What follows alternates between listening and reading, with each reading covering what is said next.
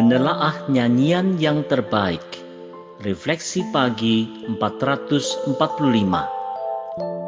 Kitab Kidung Agung adalah kumpulan nyanyian yang dikubah oleh Raja Salomo seperti yang diungkapkan di Kidung Agung 1 ayat 1.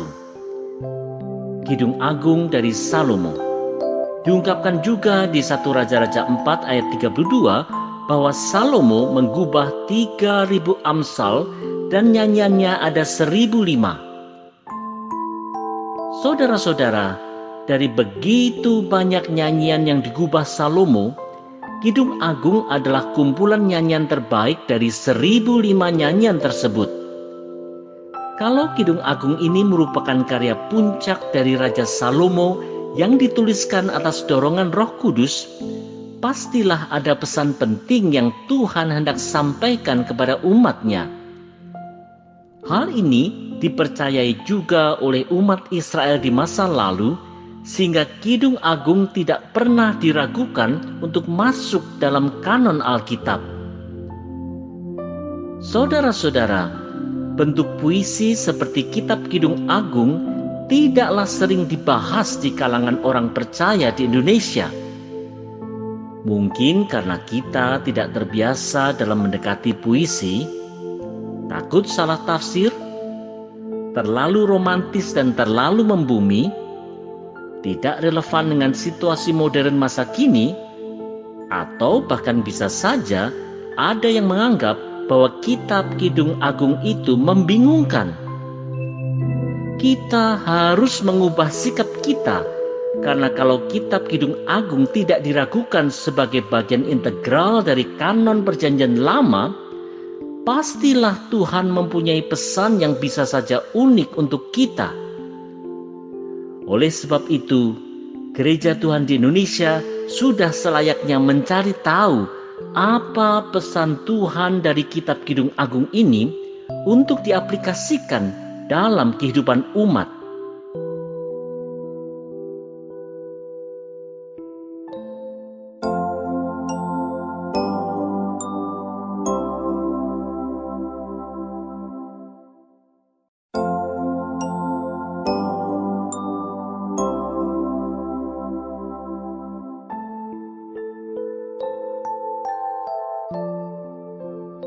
Lebih nikmat dari anggur dan lebih harum dari parfum. Refleksi pagi 446 Nyanyian di Kidung Agung merupakan nyanyian berbalasan antara mempelai wanita dan mempelai pria dalam kemesraan hubungan pria dan wanita. Kidung Agung 1 ayat 2 dan 3 melukiskan kerinduan dari mempelai wanita akan cinta mempelai pria.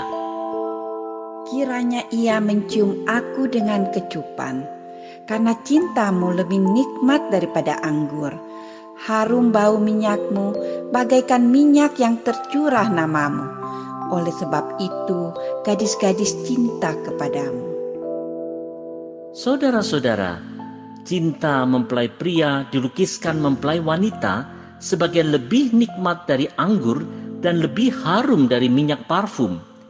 Ini adalah gambaran cinta kasih yang membawa damai sejahtera serta keharuman kesaksian Kristiani yang seharusnya mencirikan pernikahan Kristiani.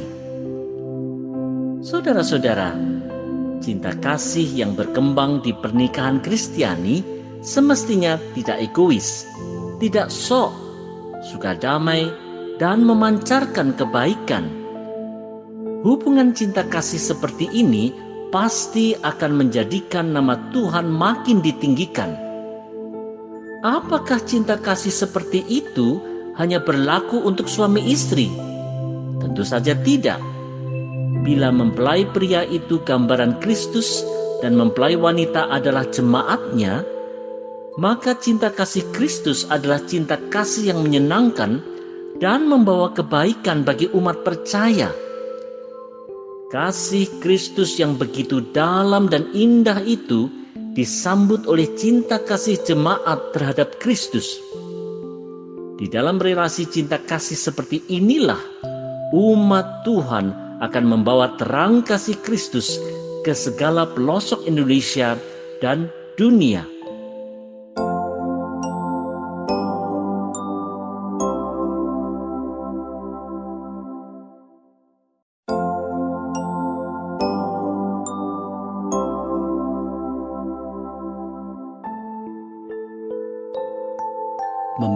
Hubungan yang mesra dan hangat. Refleksi pagi 447. Mempelai pria membawa mempelai wanita ke kamarnya. Kidung Agung 1 ayat 4a melukiskan kegembiraan sang mempelai wanita. Tariklah aku di belakangmu. Marilah kita cepat-cepat pergi. Sang raja telah membawa aku ke dalam mahligai-mahligainya. Saudara-saudara, sahabat-sahabat mempelai wanita pun ikut bergembira di Kidung 4 ayat 1b.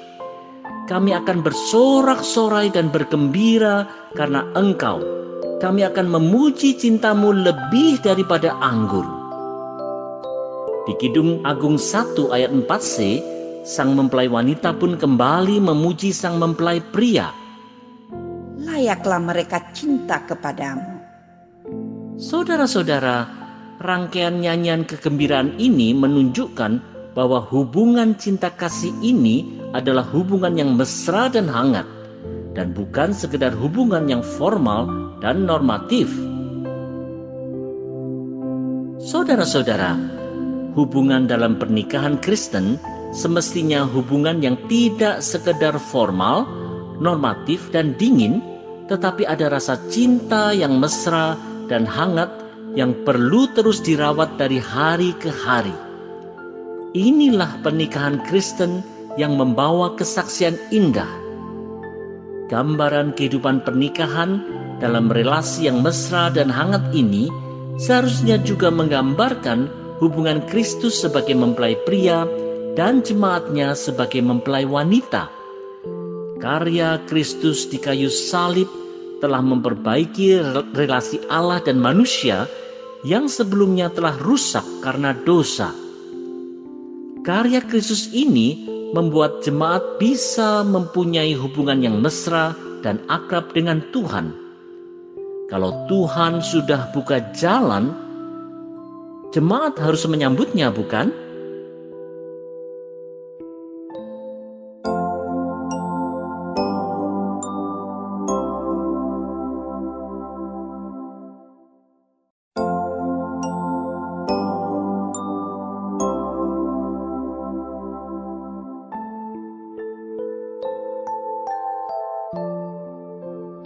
Rindu bersamanya senantiasa. Refleksi pagi 448. Kerinduan hati dari sang istri untuk selalu dekat dengan suaminya dilukiskan di Kidung Agung 1 ayat 7. Ceritakanlah kepadaku jantung hatiku, di mana Kakanda mengembalakan domba, di mana Kakanda membiarkan domba-domba berbaring pada petang hari. Karena mengapa aku akan jadi serupa pengembara dekat kawanan-kawanan domba teman-temanmu?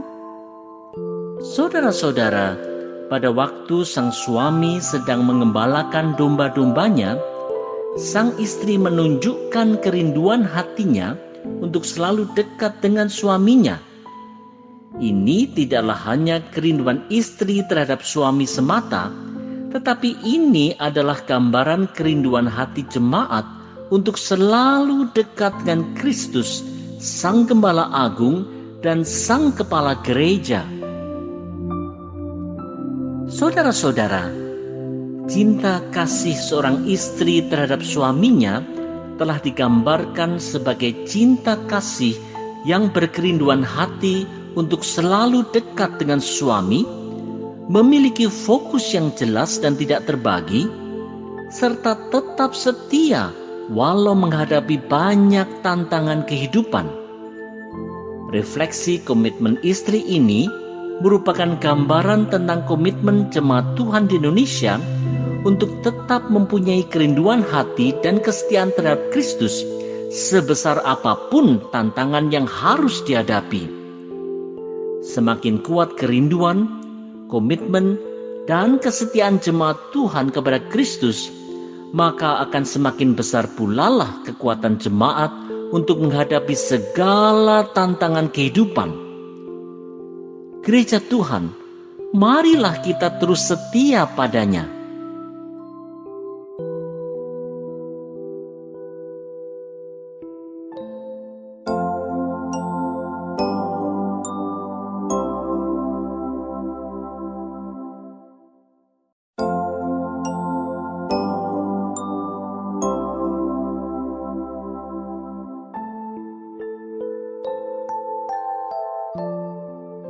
membangun rekam jejak bersamanya. Refleksi pagi 449.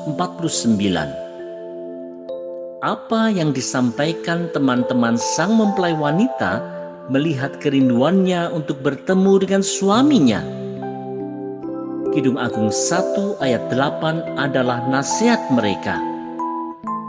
Jika engkau tak tahu, hai jelita di antara wanita, ikutilah jejak-jejak domba dan gembalakanlah anak-anak kambingmu dekat perkemahan para gembala.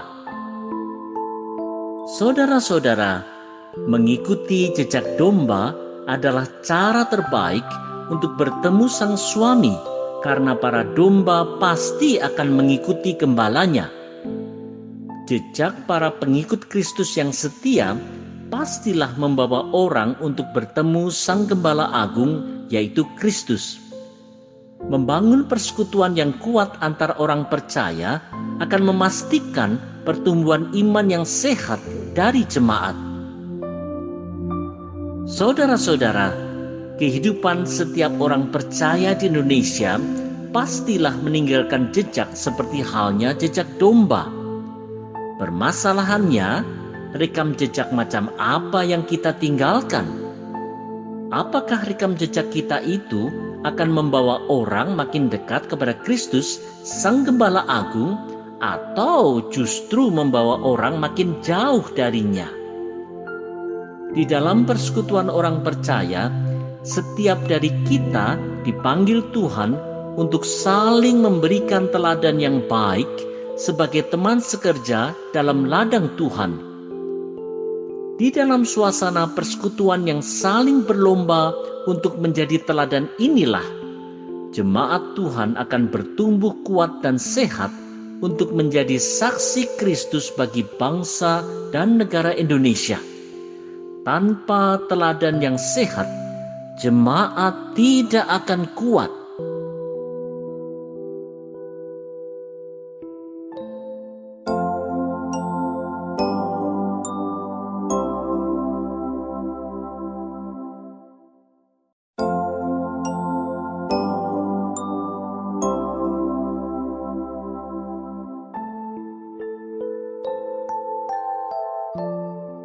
berharga di matanya.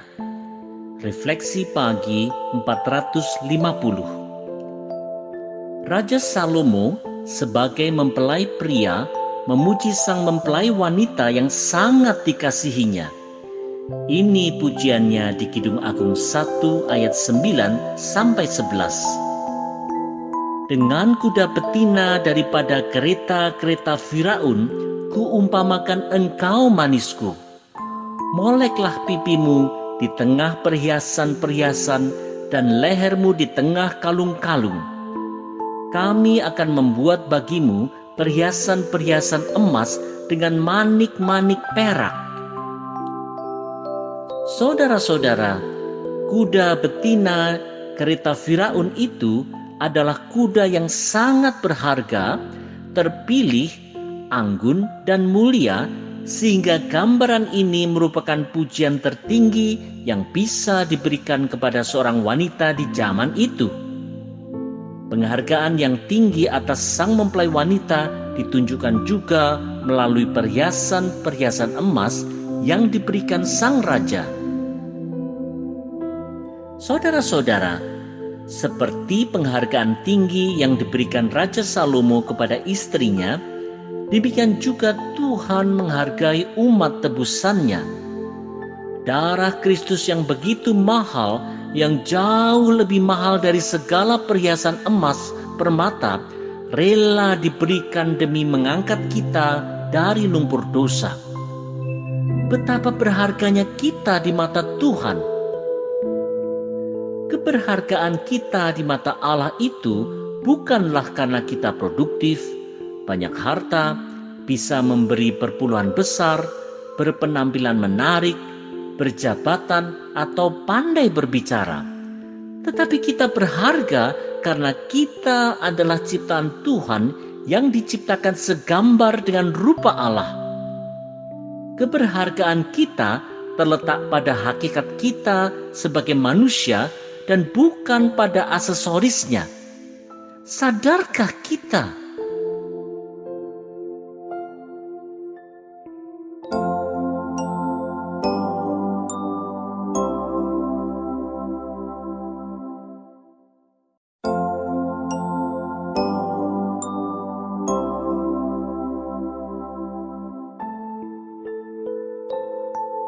membawa semerbak wewangian Kristus. Refleksi pagi 451. Bagaimana pandangan sang mempelai perempuan terhadap suaminya? Ini gambaran di Kidung Agung 1 ayat 12 sampai 14. Sementara sang raja duduk pada mejanya, semerbak bau narwastuku Bagiku, kekasihku bagaikan sebungkus mur, tersisip di antara buah dadaku.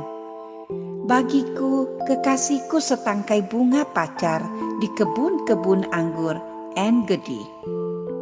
Saudara-saudara, minyak narwastu, mur, dan bunga pacar adalah parfum mahal yang dipakai oleh para wanita zaman dulu. Parfum ini sangat berharga dan selalu memancarkan wewangian yang sedap. Mempelai wanita melihat sang suami begitu berharga dan selalu dekat di hati dan pikirannya. Inilah pikiran dan perasaan yang harusnya ada di setiap orang percaya terhadap Kristus. Saudara-saudara, seperti gambaran wewangian yang begitu berharga dan menguasai hati serta pikiran senantiasa, demikian juga seharusnya sikap umat percaya di Indonesia terhadap Kristus Juru Selamatnya. Bila hati, pikiran, dan perasaan kita dipenuhi roh Kristus, maka segala perilaku serta keputusan kita di mana pun kita berada pastilah akan diwarnai oleh wewangian Kristus. Bila tidak, maka bau busuk dari pikiran jahat, kotor, manipulasi, keji, dengki, dan culas akan mewarnai segala tindakan dan keputusan. Wahai umat Tuhan di Indonesia, mari kita pancarkan wewangian Kristus bagi sekitar kita di mana saja dan kapan saja. Bila wewangian Kristus semerbak di mana-mana karena kehadiran orang percaya, Alangkah indahnya dunia ini.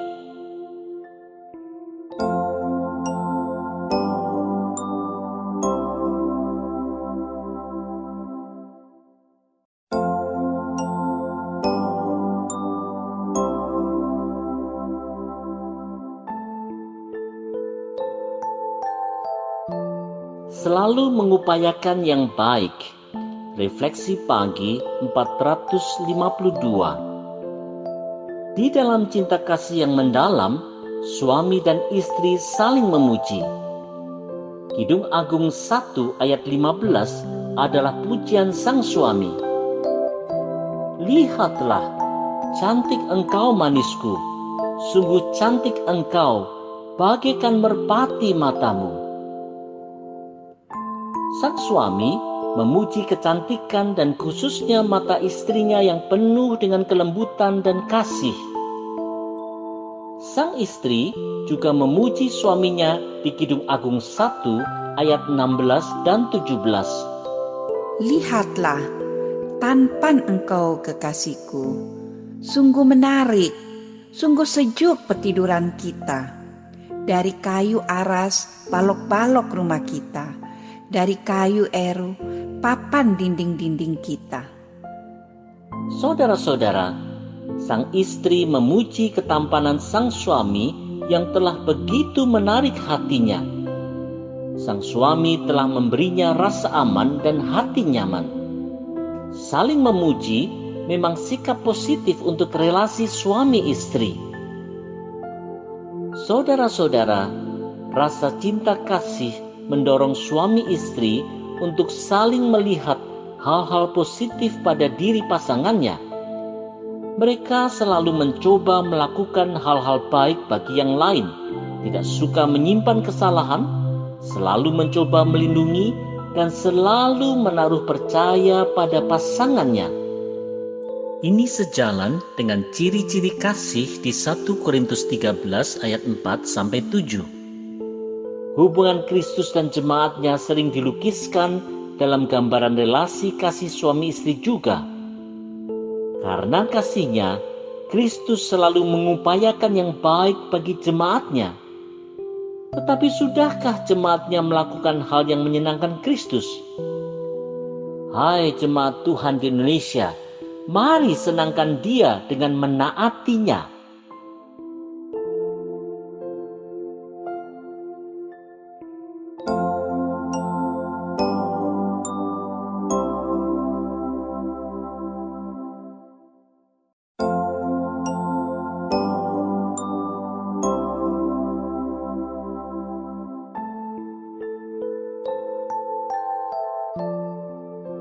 Menjadi bunga bakung dan pohon apel yang baik.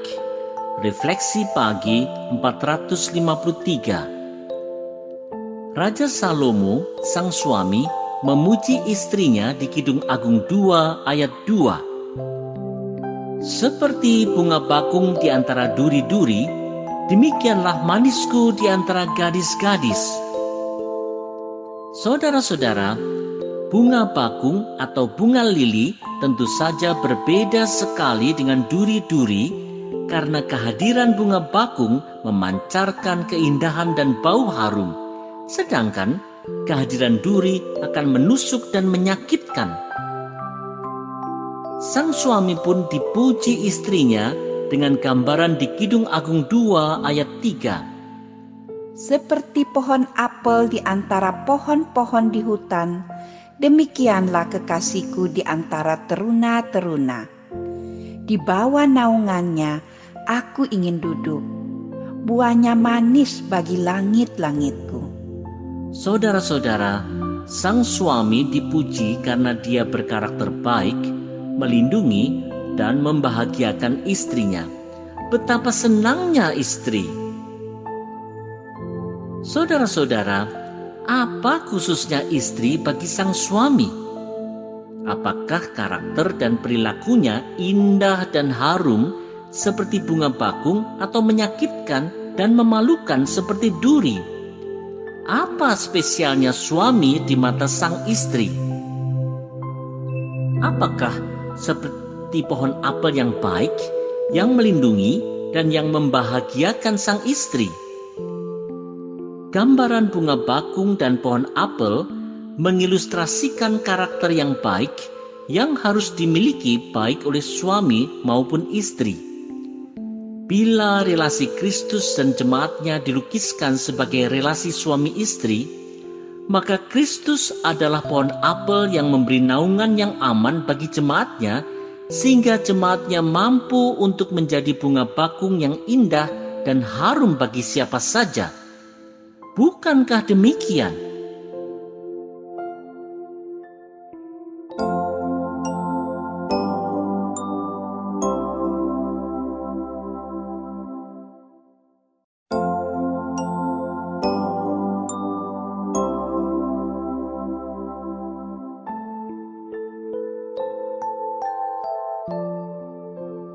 Cinta kasih yang melimpah ruah, refleksi pagi 454 Sang mempelai wanita telah merasakan kelimpahan cinta kasih dari mempelai pria seperti yang dinyatakannya di Kidung Agung 2 ayat 4 Telah dibawanya aku ke rumah pesta dan pancinya di atasku adalah cinta. Kuatkanlah aku dengan penganan kismis, segarkanlah aku dengan buah apel, sebab sakit asmara aku. Tangan kirinya ada di bawah kepalaku, tangan kanannya memeluk aku. Saudara-saudara, cinta kasih yang ditunjukkan oleh sang suami kepada sang istri begitu besar sehingga sang istri merasa dilingkupi dan terbenam sepenuhnya oleh kasih sampai seperti orang sakit asmara. Perhatian sepenuhnya dari sang suami telah menimbulkan rasa aman yang besar sehingga sang istri merasa bahagia dalam naungan sang suami. Saudara-saudara, gambaran Kidung Agung tentang cinta kasih yang begitu besar dari seorang suami kepada istrinya merupakan gambaran yang sangat indah. Bagaimana mungkin seorang suami begitu mengasihi istrinya kalau bukan karena kekuatan dan kemampuan dari Tuhan? Dalam relasi antara Allah dan manusia, Allah sendiri telah memberikan teladan dalam mengasihi manusia melalui kerelaan Allah mengutus Yesus Kristus sebagai penebus dosa manusia. Di atas dasar kasih Allah inilah jemaat Tuhan berdiri. Oleh sebab itu, hai jemaat Tuhan di Indonesia, mari kita belajar mengasihi dengan mulai menyampaikan ungkapan kasih, mulai dari perkataan dan pikiran, dan kemudian terwujud juga dalam perbuatan.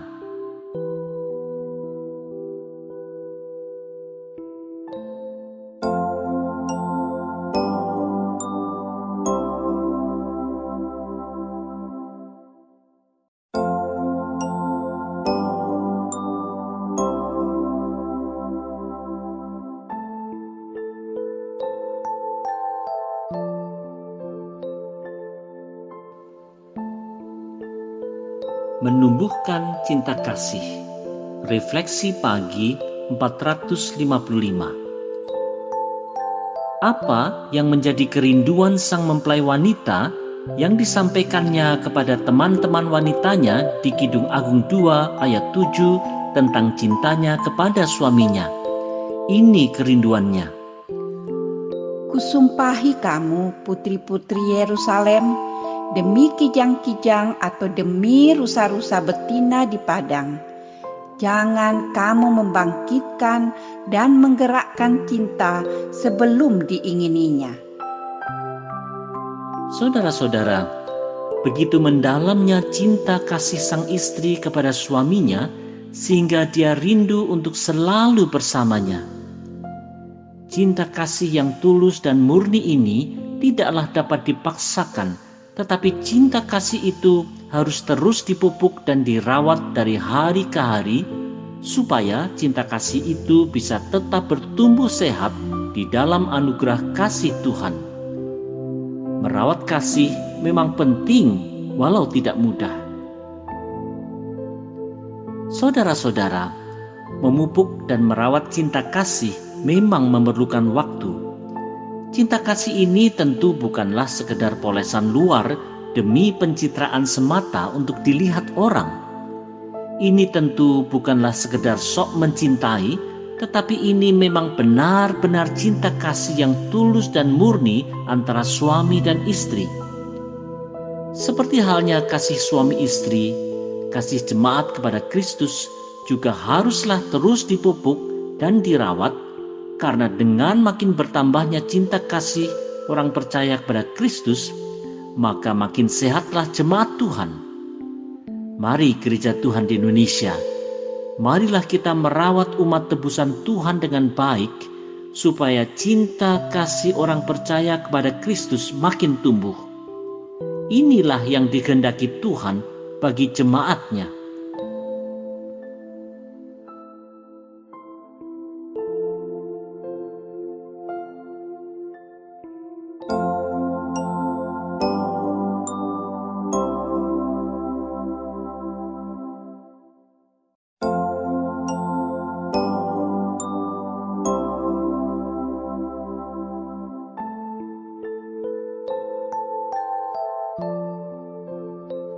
Merawat iman untuk kedatangannya.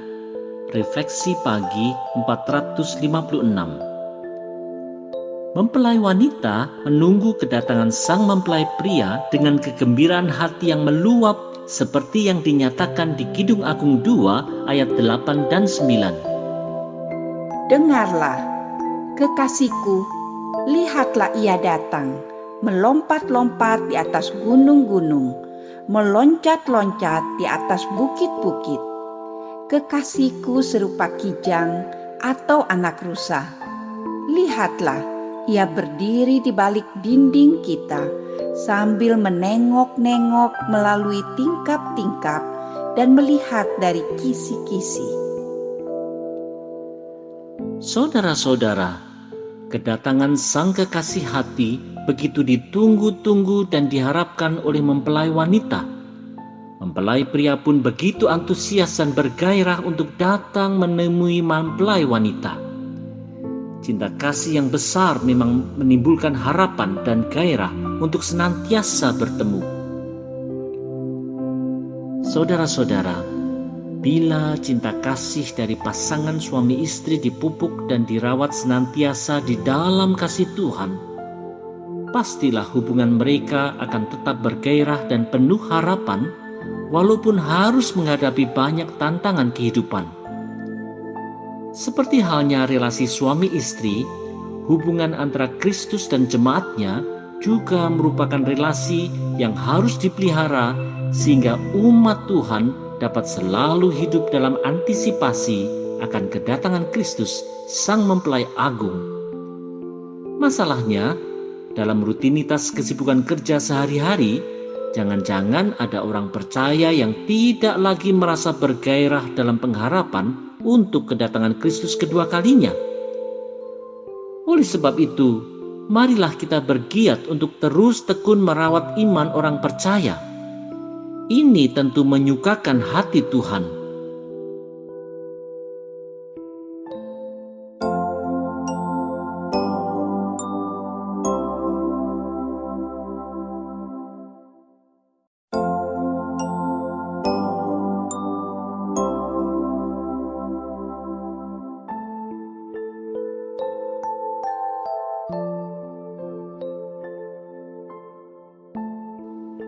Menyongsong masa depan yang penuh harapan. Refleksi pagi 457. Apa yang disampaikan mempelai pria kepada istrinya sewaktu mereka berjumpa? Mari lihat Kidung Agung 2 ayat 10 sampai 13. Kekasihku mulai berbicara kepadaku. Bangunlah manisku, ceritaku, marilah karena lihatlah, musim dingin telah lewat, hujan telah berhenti dan sudah lalu. Di ladang telah nampak bunga-bunga. Pohon ara mulai berbuah dan bunga pohon anggur semerbak baunya. Saudara-saudara, sang suami mengajak istrinya untuk bersemangat menyongsong masa depan yang penuh bunga-bunga, pohon ara yang berbuah, dan pohon anggur yang semerbak yang melambangkan suasana masa depan yang indah dan berkelimpahan yang akan diberikan oleh suami setelah segala musim dingin dan hujan persoalan terlewati. Saudara-saudara, perspektif ke masa depan yang penuh harapan merupakan perspektif yang konstruktif bagi sebuah pernikahan. Bila suami istri hanya hidup dalam perspektif persoalan masa lalu, dan mengabaikan harapan ke depan, maka pernikahan bisa tidak harmonis, bahkan hancur. Ingat, masa lalu kita telah ditebus oleh Kristus, dan masa depan kita penuh dengan pengharapan karena Kristus menyertai sampai kepada kehidupan yang kekal. Hubungan Kristus dengan jemaatnya juga harus berperspektif ke depan. Dari masa lalu, dosa yang kelam, jemaat telah ditebus untuk suatu masa depan yang penuh pengharapan. Dalam kebersamaan dengan Kristus, amanlah dan terjaminlah masa depan kita.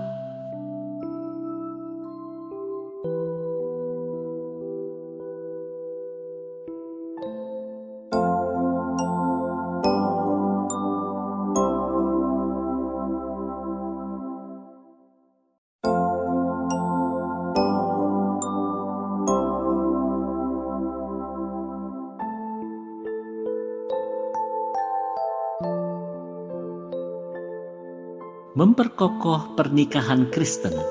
Refleksi pagi 458. Sang mempelai pria merayu sang mempelai wanita untuk menemuinya.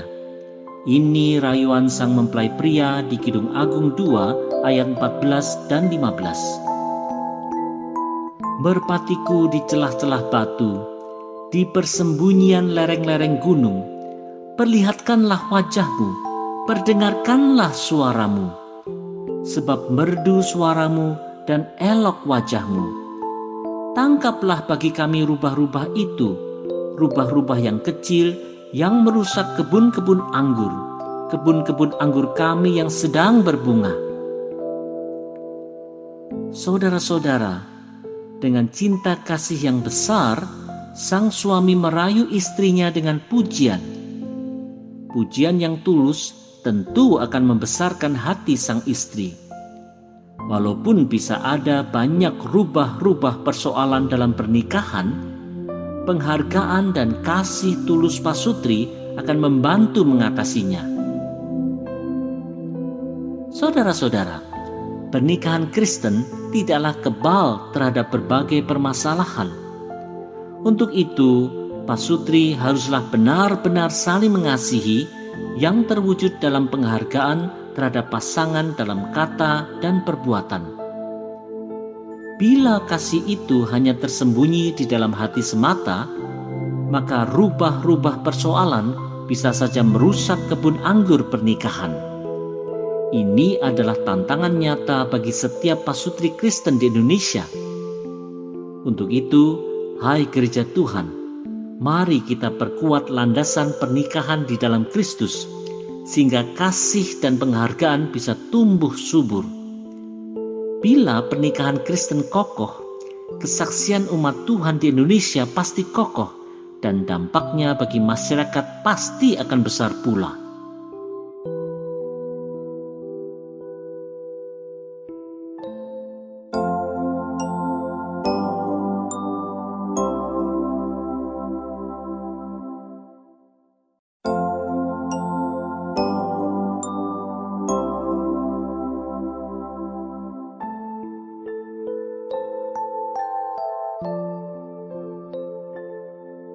Merawat kehangatan pernikahan. Refleksi pagi 459. Sang mempelai wanita menanggapi pujian yang diberikan mempelai pria. Ini ungkapan kasih sang istri yang disampaikan di Kidung Agung 2 ayat 16 dan 17. Kekasihku kepunyaanku, dan aku kepunyaan dia yang mengembalakan domba di tengah-tengah bunga bakung. Sebelum angin senja berembus dan bayang-bayang menghilang, kembalilah kekasihku. Berlakulah seperti kijang atau seperti anak rusa di atas gunung-gunung tanaman rempah-rempah. Saudara-saudara, sebagai pasutri yang saling mencintai, tentu ada rasa saling memiliki yang hangat. Inilah hakikat kesatuan dalam pernikahan di mana dua menjadi satu dalam Kristus. Melaluinya ada kerinduan yang mendalam untuk saling bertemu. Inilah yang harus selalu dijaga dalam pernikahan. Saudara-saudara, kehangatan dalam pernikahan yang didasari cinta kasih yang mendalam dalam Kristus adalah hal yang harus terus dirawat dan dikembangkan dalam pernikahan Kristen di Indonesia. Banyaknya persoalan, kesibukan kerja, dan rutinitas roda kehidupan sering membuat dinginnya hubungan pasutri. Kidung Agung seharusnya bisa menjadi inspirasi dan motivasi untuk selalu merawat hidup pernikahan yang hangat dalam Tuhan Bila relasi pasutri itu juga gambaran relasi Kristus dan jemaatnya, hubungan kasih ini juga harus dipelihara sehingga kedekatan dan kehangatan spiritual orang percaya tetap terjaga. Inilah yang seharusnya diusahakan dan diperjuangkan. Terang Tuhan pasti akan makin nyata.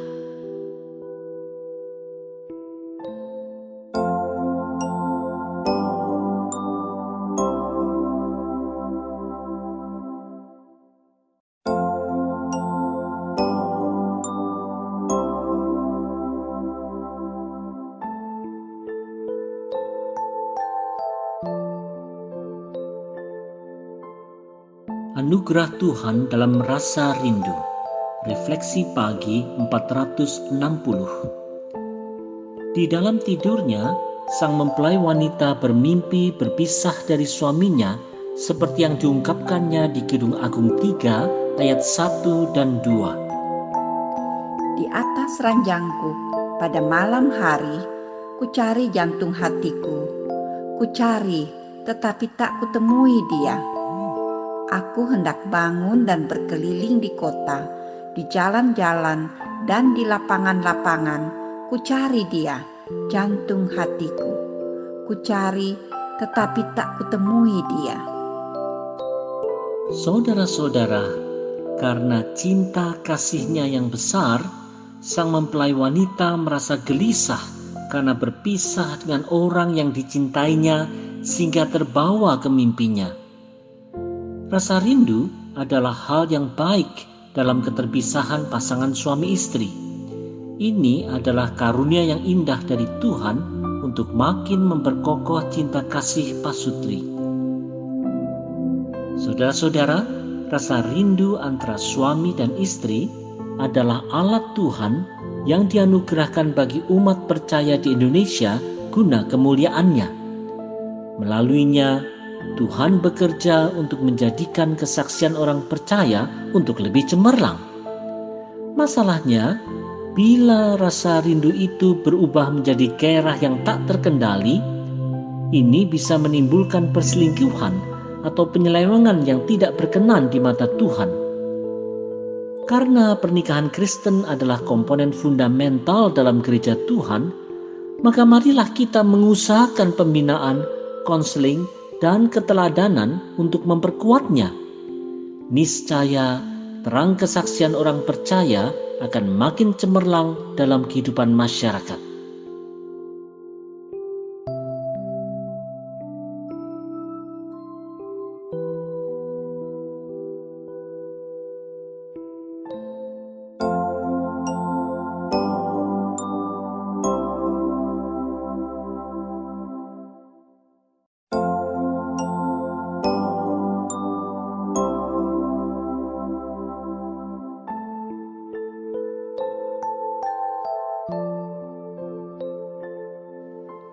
Memupuk rasa rindu pada Kristus. Refleksi pagi 461. Di dalam mimpi keterpisahan dengan sang suami, mempelai wanita yang gelisah karena rindu itu akhirnya bertemu dengan suaminya seperti di Kidung Agung 3 ayat 3 dan 4. Aku ditemui peronda-peronda kota Apakah kamu melihat jantung hatiku? Baru saja aku meninggalkan mereka, kutemui jantung hatiku. Kupegang dan tak kulepaskan dia, sampai kubawa dia ke rumah ibuku, ke kamar orang yang melahirkan aku. Saudara-saudara, adalah suatu kegembiraan yang besar bagi sang istri untuk bisa bertemu dengan kekasih hatinya walaupun di dalam mimpi. Ini adalah refleksi hati sang istri yang begitu merindukan suaminya.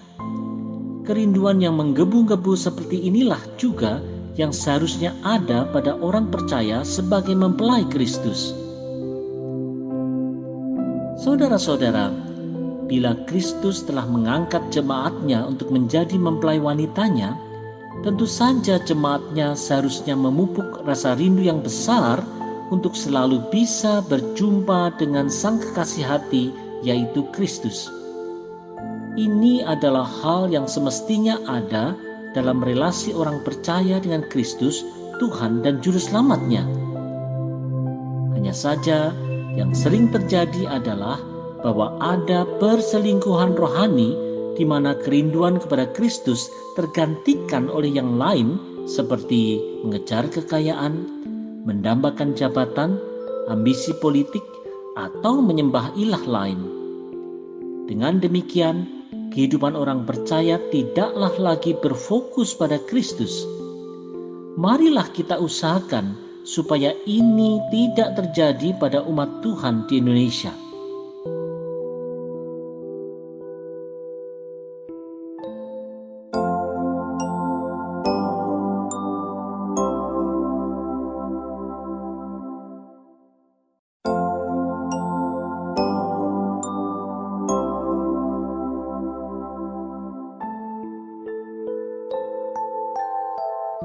Bertumbuh dalam cinta kasih yang benar dan tidak liar. Refleksi pagi 462. Seperti sebelumnya di Kidung Agung 2 ayat 7, Kidung Agung 3 ayat 5 merupakan refrain dari kumpulan nyanyian Salomo tentang cinta kasih. Ini dia refrainnya.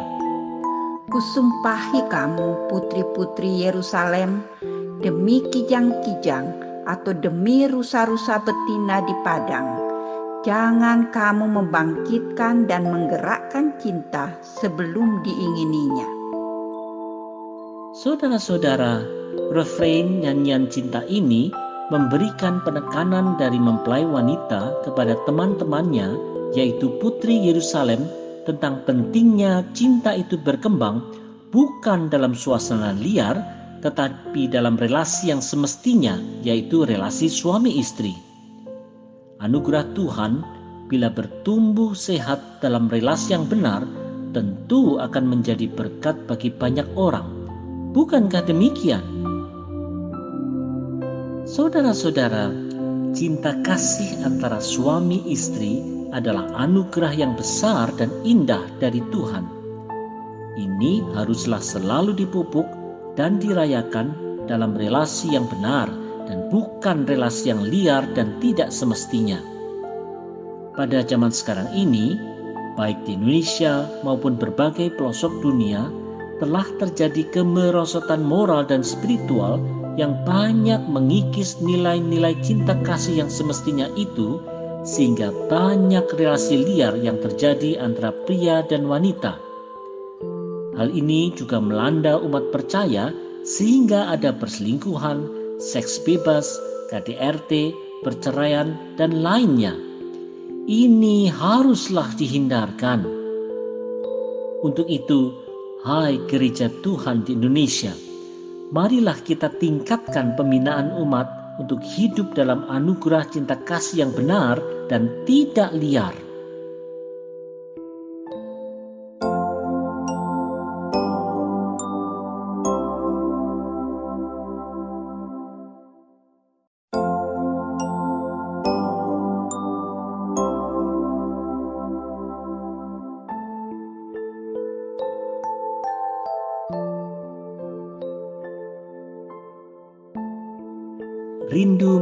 Menantikan kedatangannya.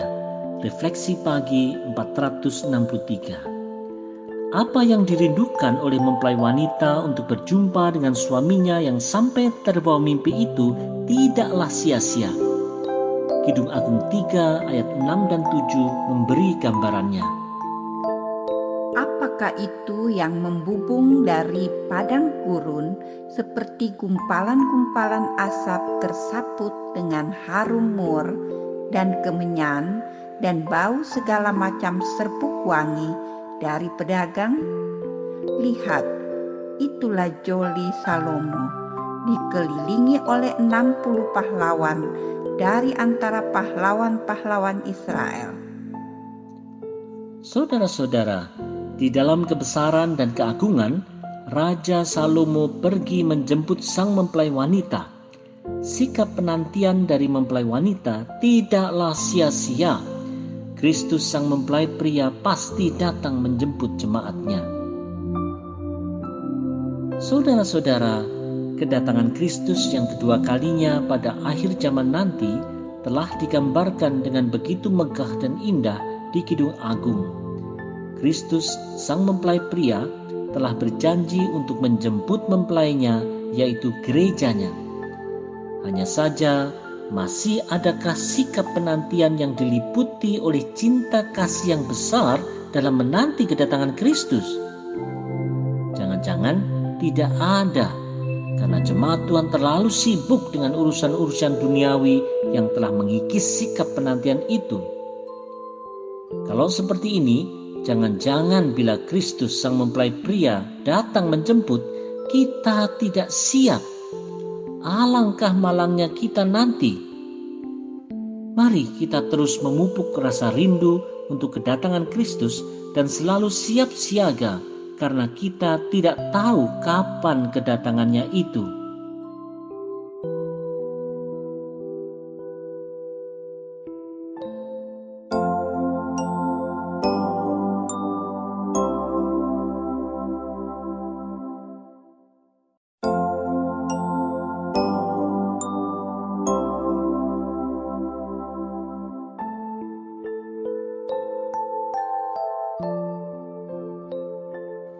Kemegahan dan keagungan kedatangannya. Refleksi pagi 464 Gambaran kemegahan kedatangan mempelai pria untuk menjemput mempelai wanita digambarkan di Kidung Agung 3 ayat 9 sampai 11. Raja Salomo membuat bagi dirinya suatu tandu dari kayu Libanon. Tiang-tiangnya dibuatnya dari perak, sandarannya dari emas, tempat duduknya berwarna ungu, bagian dalamnya dihiasi dengan kayu arang. Hai putri-putri Yerusalem, putri-putri Sion, keluarlah dan tengoklah Raja Salomo dengan mahkota yang dikenakan kepadanya oleh ibunya pada hari pernikahannya, pada hari kesukaan hatinya. Saudara-saudara, ini adalah gambaran akan kemegahan, keagungan, dan sukacita besar yang akan terjadi bila Kristus datang kembali kelak. Dia akan datang sebagai raja dan hakim atas semua Saudara-saudara, orang Kristen Indonesia biasanya merayakan Natal secara meriah dan penuh sukacita untuk merayakan kedatangan Kristus sebagai manusia. Bahkan, Natal bisa identik dengan pesta, kado, pohon terang, hiasan Natal, lagu-lagu Natal, liburan panjang, dan tentu saja bisnis yang menguntungkan. Dalam sukaria Natal itu, sering kali Kristus justru tersingkir. Ironis bukan? Perayaan Natal seharusnya mengingatkan kita bahwa Kristus tidak hanya datang sebagai bayi di palungan di kandang domba, tetapi dia akan datang kembali dalam keagungan dan kemegahan sebagai raja dan hakim atas semua pada hari kiamat kelak. Oleh sebab itu, Mari kita selalu hidup berpengharapan akan hari itu dengan menghidupi masa kini bersamanya.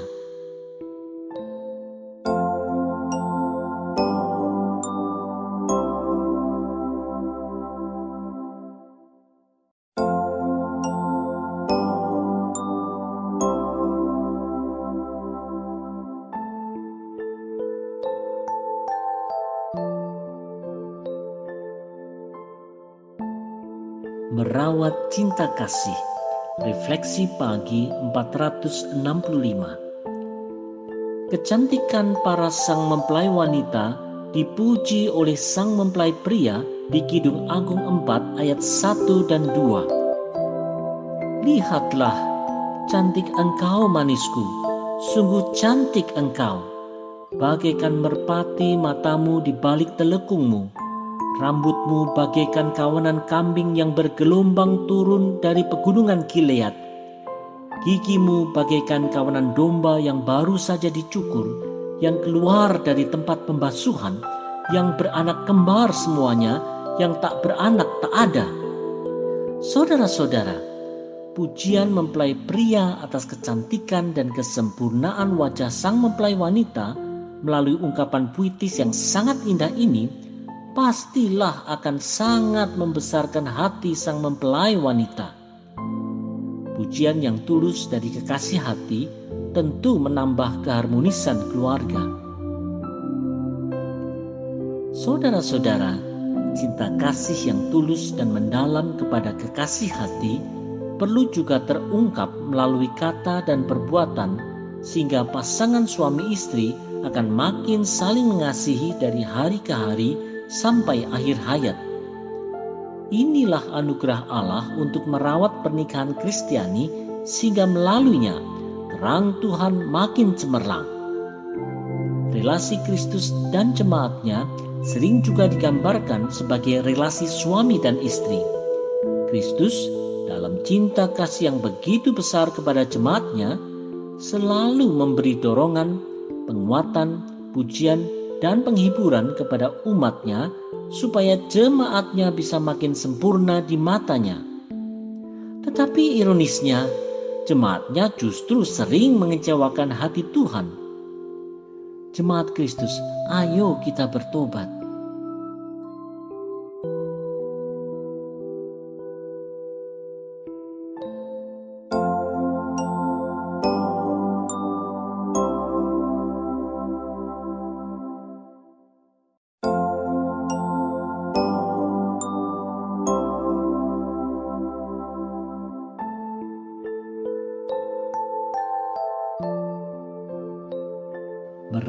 Cinta kasih dalam pengampunannya.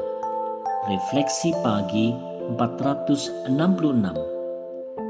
Kerinduan mempelai pria untuk bersama dengan mempelai wanita dalam persatuan suami istri atas dasar cinta kasih yang tulus terungkap di Kidung Agung 4 ayat 6 dan 7. Sebelum angin senja berembus dan bayang-bayang menghilang, Aku ingin pergi ke Gunung Nur dan ke Bukit Kemenyan. Engkau cantik sekali manisku, tak ada cacat celah padamu. Saudara-saudara, di mata sang mempelai pria, kecantikan sang istri baginya tiada duanya dan tanpa cacat celah. Walaupun manusia pasti tidak ada yang sempurna, kasih yang besar akan melampaui segala kesalahan ini hanya dimungkinkan karena ada jalan pengampunan melalui darah Kristus. Pernikahan yang didasarkan pada pengampunan Kristus akan menumbuhkan cinta kasih besar. Saudara-saudara, di dalam sebuah pernikahan, sering kali cinta kasih antara suami istri makin menjadi hambar, penuh curiga, bahkan saling menjauhi. Ini bukanlah ciri pernikahan Kristen Pengampunan Kristus seharusnya memampukan pasutri untuk saling mengampuni sehingga pasangan seakan-akan tidak bercacat celah. Cinta kasih dan kerinduan yang besar dan tuluslah yang seharusnya berkembang karena anugerah Kristus. Ini tentu bukanlah hal yang mudah. Oleh sebab itu, gereja Tuhan di Indonesia dipanggil untuk memperkokoh fondasi pernikahan orang percaya atas dasar penebusan Kristus. Hanya pernikahan Kristen yang seperti itulah yang akan mampu untuk menghadapi setiap badai kehidupan. Inilah pernikahan yang membawa terang cemerlang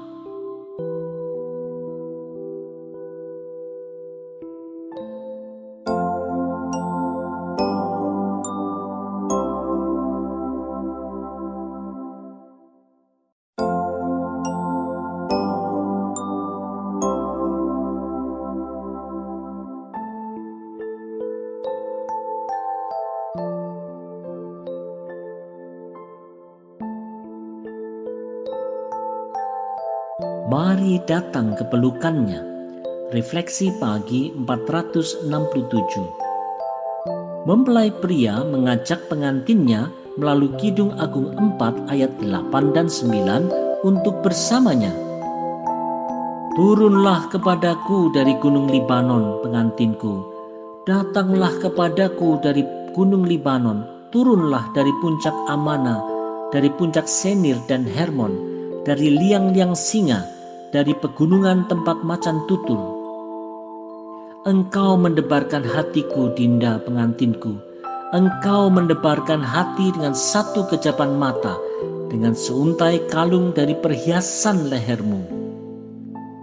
Saudara-saudara, puncak-puncak gunung di mana banyak singa dan macan tutul berkeliaran itu merupakan gambaran dari keadaan sang pengantin wanita yang datang dari latar belakang kesusahan besar cinta kasih yang mendebarkan hati mengatasi segala persoalan.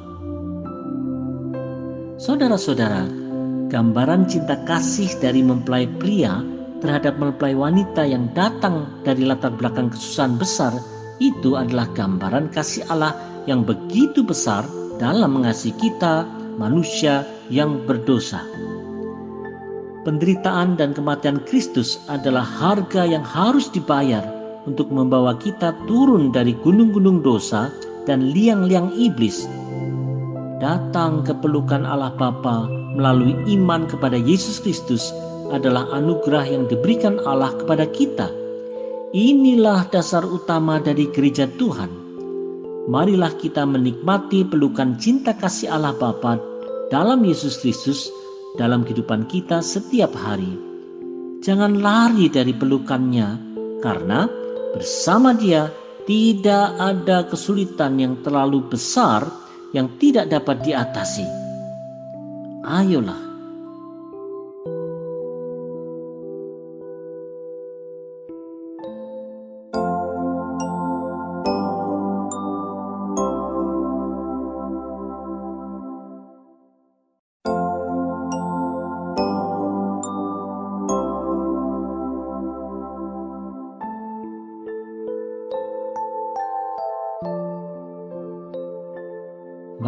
kerinduan untuk selalu dekat.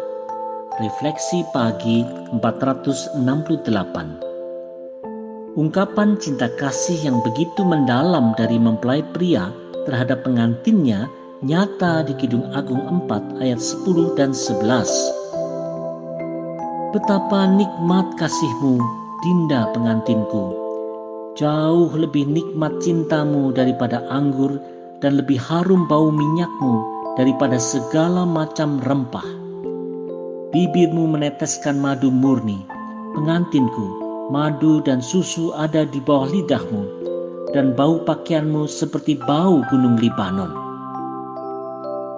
Saudara-saudara, ungkapan isi hati yang terdalam dari sang mempelai pria yang begitu mencintai pengantinnya menunjukkan kerinduan hatinya untuk selalu dekat yang memang ciri dari kasih.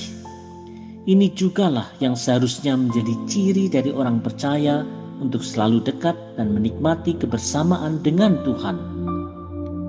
Saudara-saudara, cinta kasih yang besar dari pasangan suami istri menyebabkan adanya kerinduan yang besar untuk selalu bersama. Ini adalah hal yang seharusnya terjadi. Hanya saja, kehangatan dalam relasi suami istri ini bisa saja terpadamkan oleh adanya gila kerja, ambisi kaya, nafsu politik, ego besar, salah prioritas, miskomunikasi, ketidakjujuran, atau juga ketidaksetiaan. Cinta kasih yang padam menyebabkan hilangnya kerinduan untuk selalu dekat. Ini adalah sebuah malapetaka yang harus diwaspadai dan dihindari. Terang kesaksian Kristen bergantung pada upaya menghindari malapetaka ini. Bagaimana caranya? Suami istri harus merawat relasi dengan Tuhan dengan selalu hidup dalam penebusan Kristus.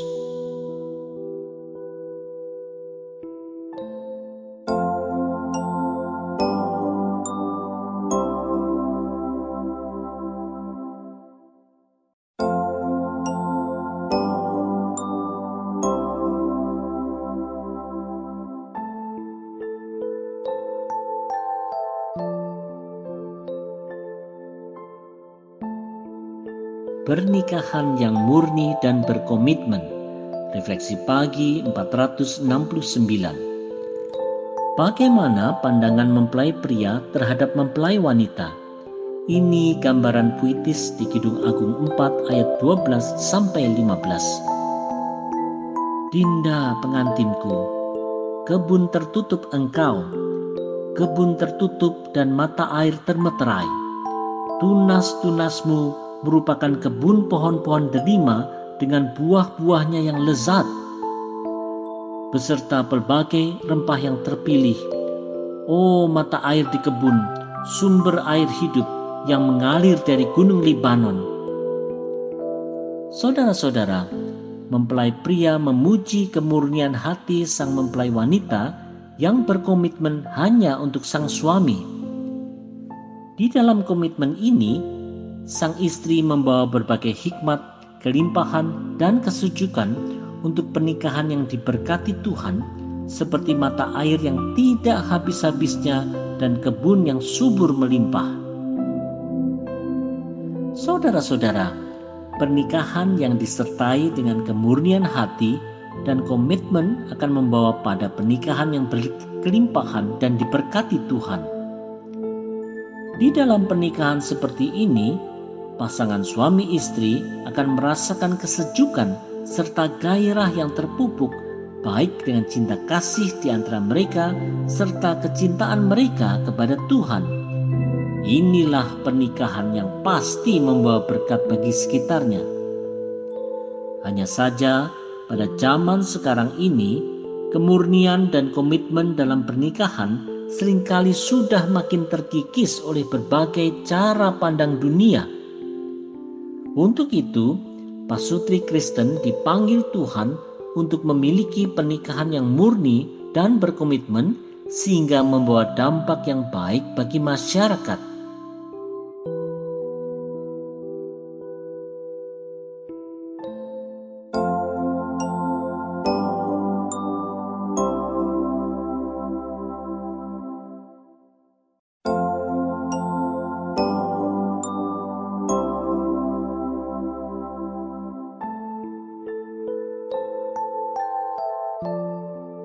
Pancarkan semerbak bau sedap. Refleksi pagi 470. Setelah sebelumnya sang mempelai pria memberikan pujiannya yang begitu puitis dan indah kepada mempelai wanita, Kidung Agung 4 ayat 16 adalah respons dari mempelai wanita. Bangunlah hai angin utara, dan marilah hai angin selatan, bertiuplah dalam kebunku, supaya semerbaklah bau rempah-rempahnya. Semoga kekasihku datang ke kebunnya dan makan buah-buahnya yang lesat. Saudara-saudara, kalau mempelai wanita adalah kebun yang indah, maka kerinduannya adalah supaya semerbak bau sedap dirinya, baik itu kebaikan karakternya maupun kecantikannya, boleh mengundang sang mempelai pria untuk cepat datang untuk menikmati cinta kasih bersamanya. Ini adalah suatu respons kasih yang mendalam dari sang mempelai wanita. Saudara-saudara, kalau gereja Tuhan yang dilukiskan sebagai kebun adalah sang mempelai wanita dan Kristus adalah sang mempelai pria, maka gereja Tuhan seharusnya lah memancarkan semerbak bau sedap untuk Kristus, sang pemilik gereja. Hanya saja sering kali kebun Kristus itu justru memancarkan bau busuk yang mendukakan Kristus. Bau busuk itu bisa berupa perebutan kekuasaan, perpecahan, intrik, cinta uang, kompromi iman, berita bohong, ajaran palsu, nafsu jahat, benci, ataupun dengki. Adanya bau busuk tentu menyebabkan kebun Kristus ini dihindari sehingga semerbak bau berita Injil Yesus Kristus terhalang. Marilah kita berdoa dan berusaha supaya kebun Kristus tetap semerbak sedap. Bukankah ini panggilan kita?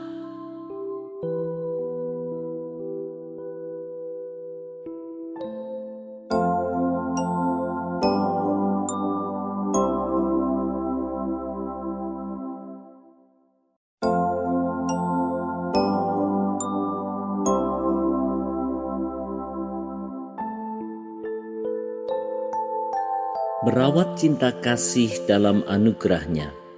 Refleksi pagi 471 Menanggapi cinta kasih dari sang mempelai wanita yang dilukiskan sebagai kebun, mempelai pria menjawabnya di Kidung Agung 5 ayat 1 dengan kerinduannya. Aku datang ke kebunku, dinda pengantinku. Kukumpulkan mur dan rempah-rempahku Ku makan sambangku dan maduku, ku minum anggurku dan susuku. Makanlah teman-teman, minumlah, minumlah sampai mabuk cinta. Saudara-saudara, segala hasil dari kebun itu seperti misalnya mur, rempah-rempah, dan anggur, melukiskan segala talenta, daya, kemampuan, dan keberadaan dari sang mempelai wanita di dalam cinta kasih dan rasa syukur, mempelai pria menikmati anugerah Tuhan ini dalam ikatan pernikahan. Kenikmatan cinta kasih hanya ada dalam anugerahnya. Saudara-saudara, ada saja orang di Indonesia ini yang mencoba mengejar kenikmatan cinta kasih di luar anugerah pernikahan, tak terkecuali orang Kristen. Itulah sebabnya ada saja kasus-kasus perselingkuhan yang bisa menyebabkan cekcok, pisah ranjang, dan berujung pada perceraian. Bila pernikahan Kristen adalah anugerah Tuhan, maka kenikmatan cinta kasih tentu hanya akan terawat dan bertumbuh di dalam komitmen pasutri kepada Tuhan. Tanpa komitmen ini, anugerah cinta kasih yang sejati tidak akan bisa dinikmati. Wahai pasutri Kristen di Indonesia, jangan sia-siakan anugerah Tuhan dalam pernikahan kita. Rawatlah cinta kasih di dalam takut akan Tuhan. Terang Tuhan pasti memancar terang ke mana-mana. Maukah kita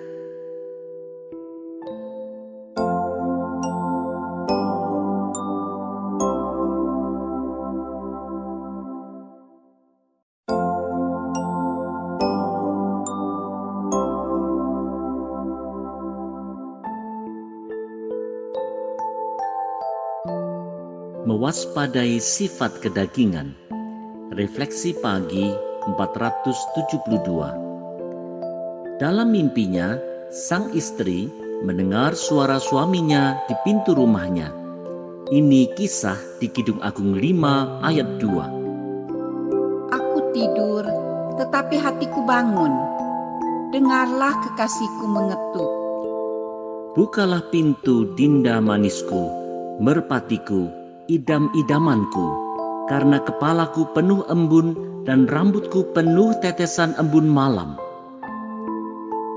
Saudara-saudara, dalam mimpinya, sang istri agak enggan membuka pintu seperti diceritakan di Kidung Agung 5 ayat 3. Bajuku telah kutanggalkan, apakah aku akan mengenakannya lagi?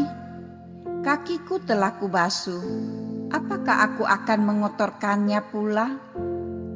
Saudara-saudara, walaupun ada cinta kasih, di dalam pernikahan ada saja sifat kedagingan yang mencemari kasih yang murni. Saudara-saudara, keengganan merupakan salah satu sifat kedagingan dari manusia yang bisa mengganggu cinta kasih dalam pernikahan Kristen. Oleh sebab itu, sifat kedagingan manusia seperti misalnya enggan, dengki, iri, marah, dan mementingkan diri sendiri perlu diwaspadai dan dihindari dengan mendahulukan sikap hati yang mau melayani. Kecenderungan hati untuk melayani ini menjadikan cinta kasih itu nyata dalam tindakan sehari-hari dan bukan hanya di pikiran dan emosi saja. Dalam relasi antara jemaat dan Kristus, sifat kedagingan sering juga menyebabkan umat Tuhan untuk kurang peka serta enggan untuk mendengar suaranya dan menaatinya. Bertobat adalah respons yang benar bagi kita semua. Masalahnya, masih enggankah kita untuk bertobat?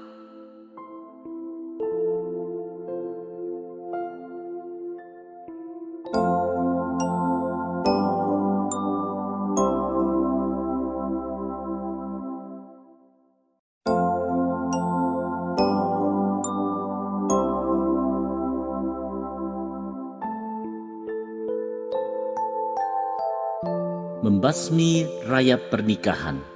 Refleksi pagi 473. Dalam mimpinya, sang istri yang semula enggan membuka pintu, kemudian membuka pintu setelah sang suami berupaya membukanya. Tetapi apa yang terjadi? Mari lihat Kidung Agung 5 ayat 4 sampai 6. Kekasihku memasukkan tangannya melalui lubang pintu berdebar-debarlah hatiku. Aku bangun untuk membuka pintu bagi kekasihku. Kekasihku kubukakan pintu, tetapi kekasihku sudah pergi, lenyap. Seperti pingsan aku ketika ia menghilang. Ku cari dia, tetapi tak kutemui. Ku panggil, tetapi tak disahutnya.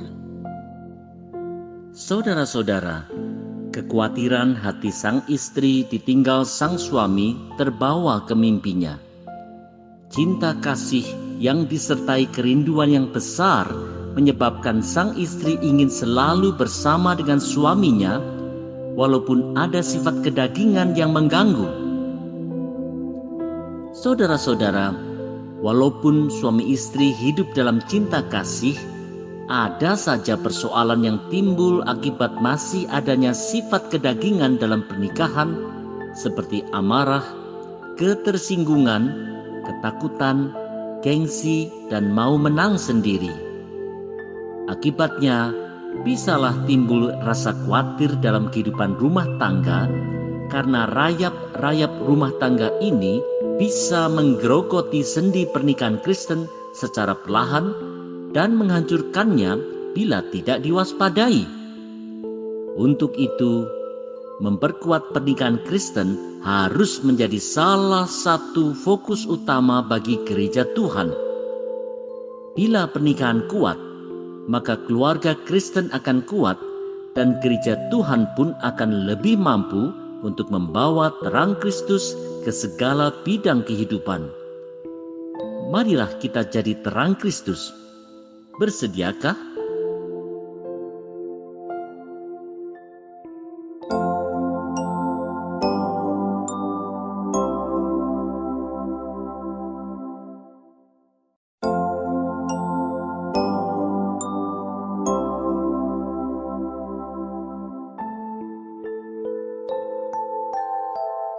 Mengatasi kegelisahan dalam pernikahan.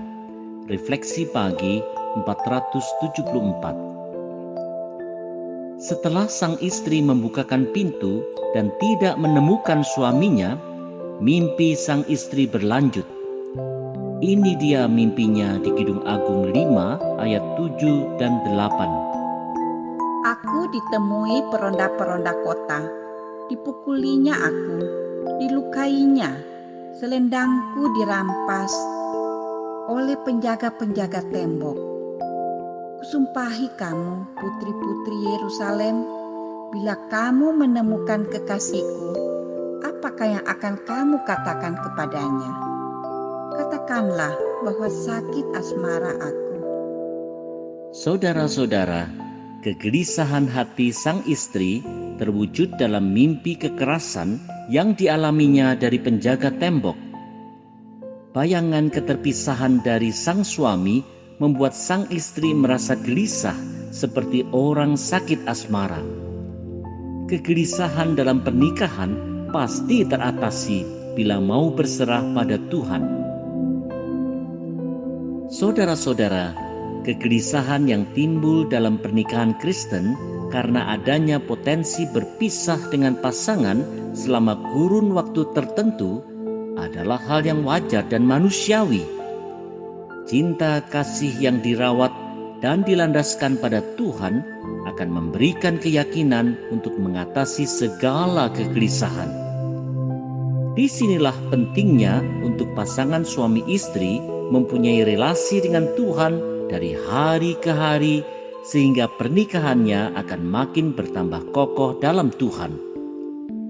Kita harus terus mengingat pesan Yesus Kristus bahwa kekhawatiran tidak akan menambah sehasta dalam jalan hidup kita. Di dalam segala kegelisahan pernikahan kita, mari kita tetap bergantung pada Tuhan.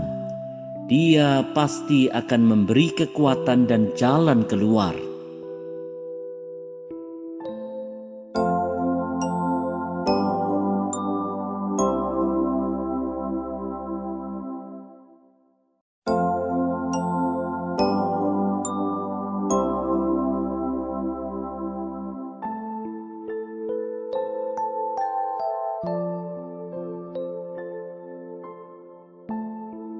Berfokus pada kelebihan bukan kekurangan. Refleksi pagi 475. Putri-putri Yerusalem, yaitu teman-teman sang mempelai wanita, bertanya kepada sang mempelai wanita tentang suaminya. Ini pertanyaan mereka di Kidung Agung 5 ayat 9. Apakah kelebihan kekasihmu daripada kekasih yang lain Hai jelita di antara wanita, apakah kelebihan kekasihmu daripada kekasih yang lain sehingga kau sumpahi kami begini? Saudara-saudara, pertanyaan tentang kelebihan sang suami adalah pertanyaan sangat mendasar dalam relasi suami istri. Siapa dia bagi sang istri? Mengapa menjatuhkan pilihan padanya? Apa kelebihannya? Seperti halnya relasi suami istri, demikian juga relasi Kristus dengan jemaatnya. Apa kelebihan Kristus? Apa yang telah dilakukannya? Umat Tuhan harus siap menjawabnya.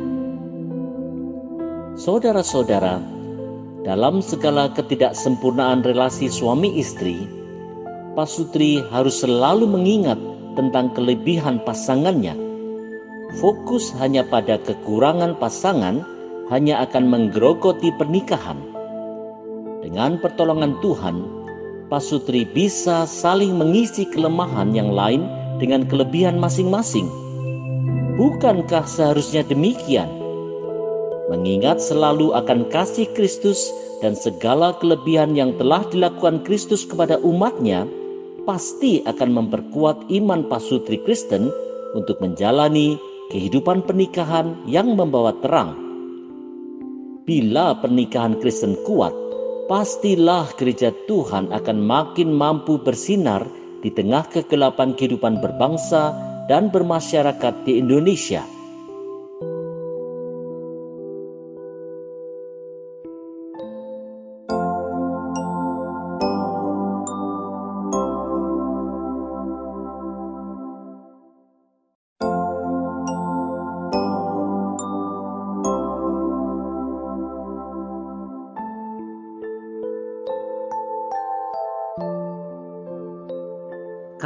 Menutupi segala kekurangan. Refleksi pagi 476. Sang istri dengan hati berbunga-bunga memuji suaminya di Kidung Agung 5 ayat 10 sampai 12. Putih bersih dan merah cerah kekasihku, menyolok mata di antara selaksa orang, bagaikan emas, emas murni kepalanya Rambutnya mengombak, hitam seperti gagak. Matanya bagaikan merpati pada batang air, bermandi dalam susu, duduk pada kolam yang penuh. Saudara-saudara, sang istri memuji ketampanan sang suami yang baginya melebihi yang lainnya. Keberadaan sang suami begitu menonjol di tengah-tengah orang-orang lain Walaupun sebagai manusia, seorang suami pasti tidak sempurna, di dalam cinta kasih yang mendalam, maka kasih menutupi segala kekurangan. Saudara-saudara, belajar fokus kepada kelebihan pasangan memang bukan hal yang mudah. Kekurangan dan kelemahan sering kali lebih terkenang karena emosi negatif seperti rasa iri, jengkel, dendam, dan benci rupanya lebih membekas dalam hati dibandingkan dengan emosi yang positif seperti gembira, puas, lega, dan bahagia. Melihat kelebihan pasangan memang sering tidak bisa terjadi dengan sendirinya. Ini harus diusahakan. Seperti halnya Kristus begitu menghargai dan mengasihi jemaatnya bahkan mau menebus dan mengampuni umatnya, demikian pula pasutri. Melihat kelebihan pasangan harus disertai hati yang mau mengampuni kelemahan yang ada. Melaluinya, Tuhan menjadikan pasutri berkat bagi semua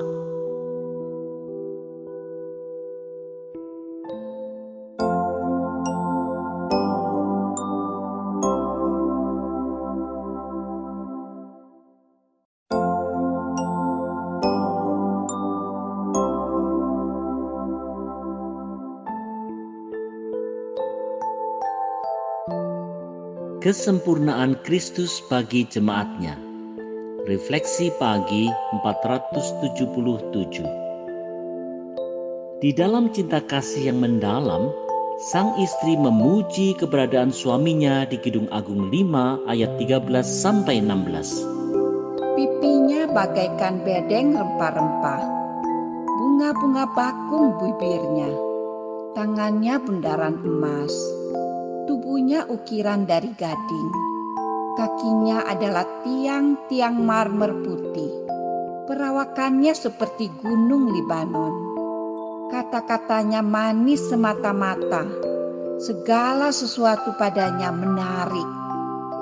Saudara-saudara, ungkapan puitis dari sang istri menggambarkan betapa menariknya sang suami di matanya, baik penampilannya maupun tutur katanya yang juga mencerminkan kepribadian dan hati yang baik. Secara rohani, ini menggambarkan tentang kesempurnaan Kristus di mata jemaat tebusannya. Saudara-saudara, Kristus memang manusia sempurna karena Dia Allah yang berinkarnasi menjadi manusia. Dialah Sang Immanuel. Di Perjanjian Baru, kesempurnaan Kristus diungkapkan di Kolose 1 ayat 15 sampai 20 tentang betapa Kristus lebih utama dari semua karena segala kepenuhan Allah berkenan diam di dalam Dia. Ibrani 1 sampai 7 juga menyampaikan bahwa Kristus lebih tinggi dari malaikat, Nabi Musa, Imam Melkisedek, bahkan Imam besar Harun. Oleh sebab itu, tidaklah mengherankan bila jemaat tebusannya harus selalu bersandar dan memuji dia senantiasa. Sayangnya, ada saja umat Tuhan yang tidak menjadikan Kristus sebagai pembimbing dalam kehidupannya. Inilah saatnya bagi kita untuk berubah. Ayolah,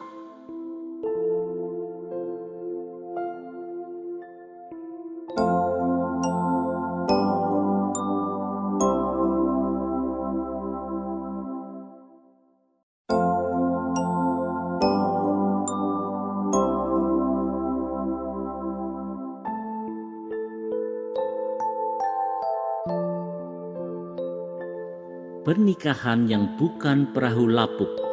Refleksi pagi 478. Dalam sukacita, teman-teman mempelai wanita menyampaikan godaannya di Kidung Agung 6 ayat 1. Ke mana perginya kekasihmu, hai jelita di antara wanita? Kejurusan manakah kekasihmu pergi supaya kami mencarinya besertamu? Saudara-saudara, Menyambut godaan mereka, sang mempelai wanita menjawab di Kidung Agung 6 ayat 2 dan 3. Kekasihku telah turun ke kebunnya, ke bedeng rempah-rempah untuk mengembalakan domba dalam kebun dan memetik bunga bakung. Aku kepunyaan kekasihku dan kepunyaanku kekasihku yang menggembalakan domba di tengah-tengah bunga bakung. Saudara-saudara, di dalam cinta kasih dan sukacita, sang mempelai wanita menyambut sang mempelai pria dan mereka berkomitmen saling memiliki. Saudara-saudara, di dalam pernikahan Kristen, suami istri berkomitmen di hadapan Tuhan dan jemaatnya untuk saling memiliki satu dengan lainnya Komitmen untuk saling memiliki dalam Kristus inilah yang harusnya memampukan mereka untuk terus berupaya mengatasi segala persoalan kehidupan seberat apa pun.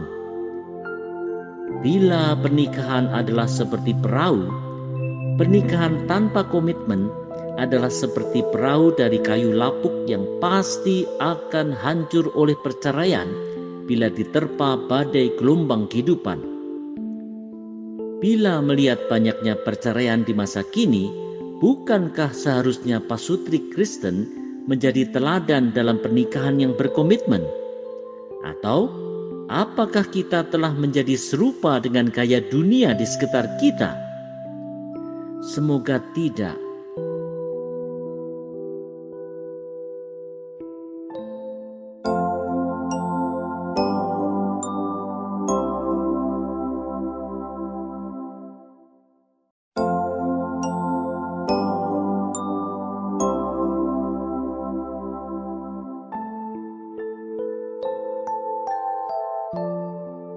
Merawat cinta sepanjang hayat.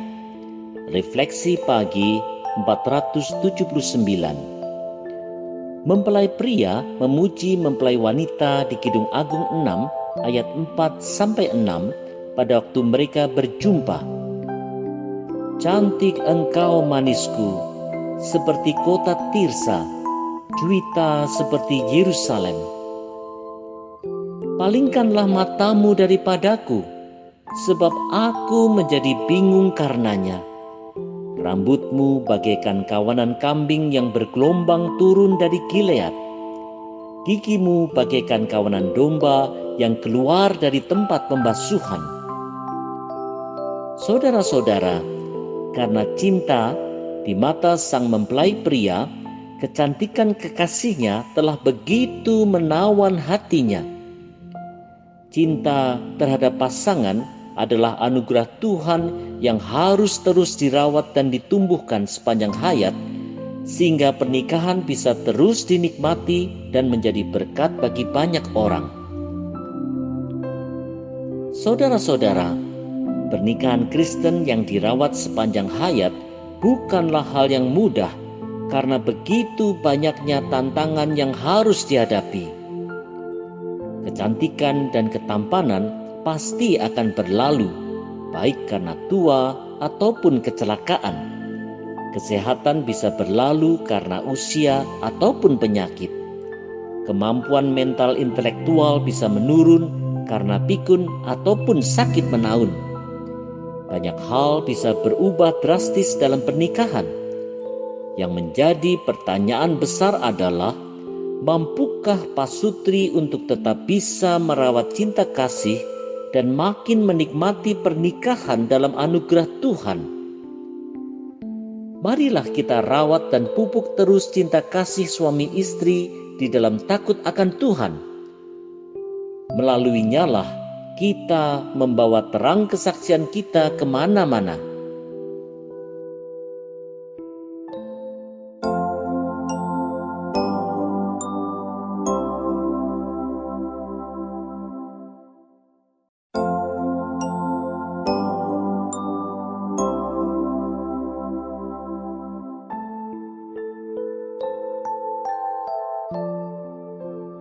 memberi perhatian yang mendalam. Refleksi pagi 480. Bagaimana mempelai wanita di mata sang mempelai pria? Kidung Agung 6 ayat 8 dan 9 menjelaskannya.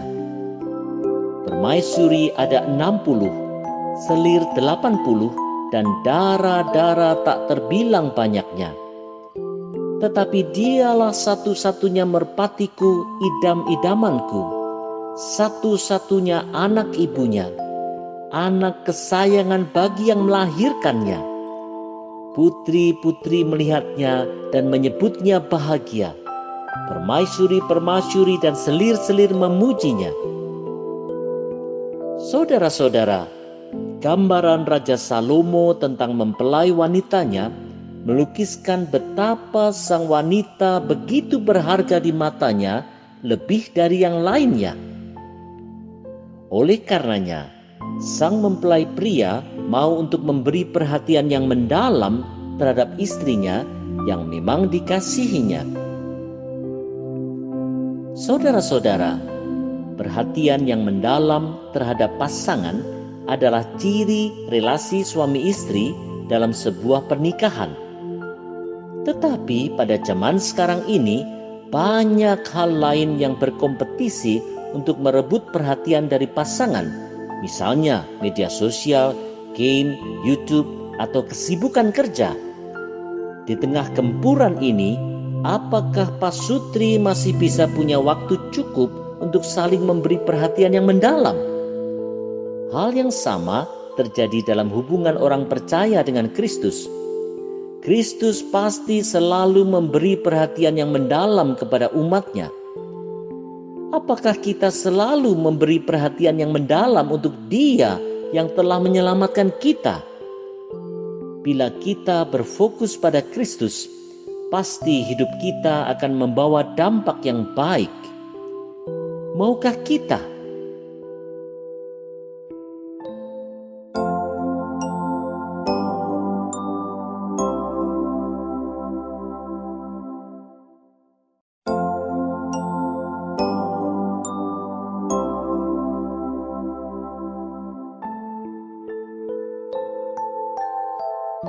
menjadi pembawa terang fajar. Refleksi pagi 481. Para wanita di istana Salomo yang melihat kedatangan sang mempelai wanita mengungkapkan pujian mereka di Gedung Agung 6 ayat 10. Siapakah dia yang muncul laksana fajar merekah, indah bagaikan bulan purnama, bercahaya bagaikan surya, dahsyat seperti bala tentara dengan panji-panjinya.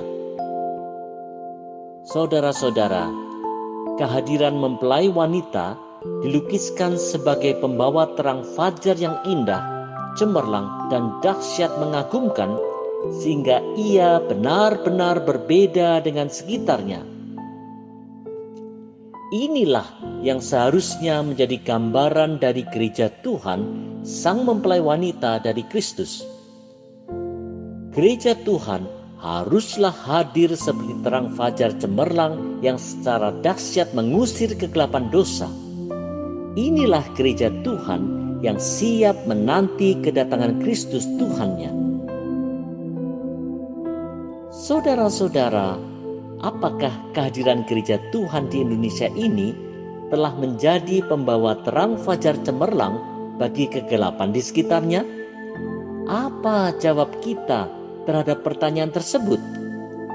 Memang tidak mudah. Kalau di dalam gereja Tuhan masih banyak konflik, rebutan pengaruh, skandal, cinta uang, sikap arogansi, dengki, fitnah, bahkan korupsi dan manipulasi, maka gereja Tuhan pasti tidak terang cemerlang di mata masyarakat, apalagi di mata Tuhan. Ini tantangan besar bagi segenap umat Tuhan di Indonesia. Marilah kita berbenah diri dan menjauhkan tindakan kegelapan. Marilah kita bertobat dan lebih giat untuk setia membina diri, supaya dari kehidupan kita sebagai umat Tuhan, terang cemerlang kesaksian kita makin merekah seperti fajar.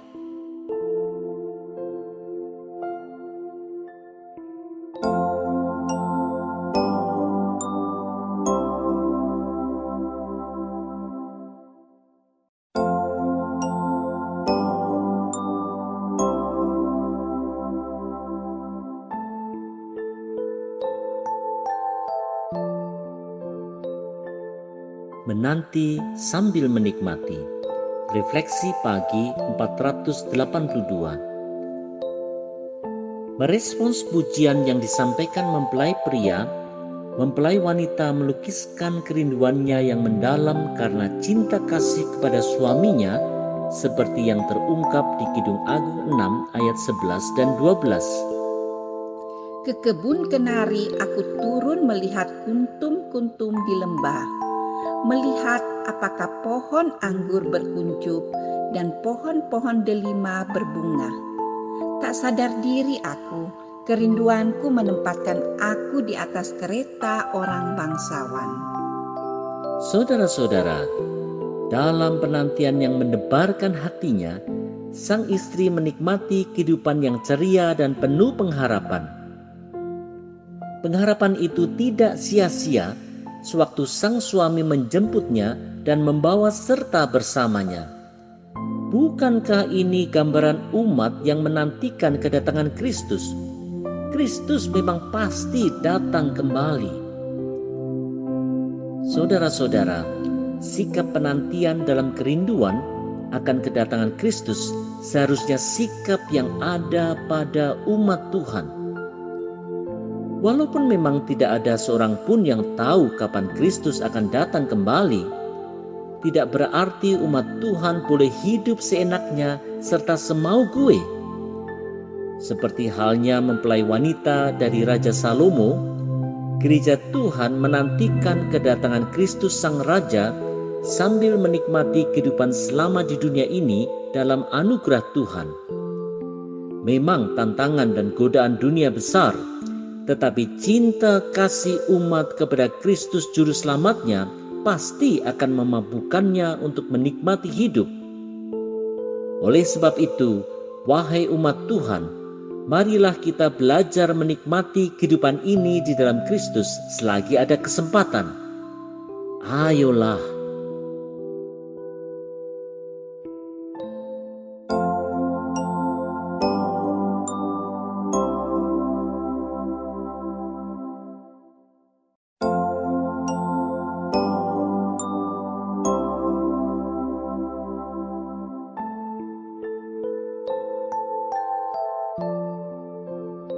bukan arogansi tetapi rendah hati.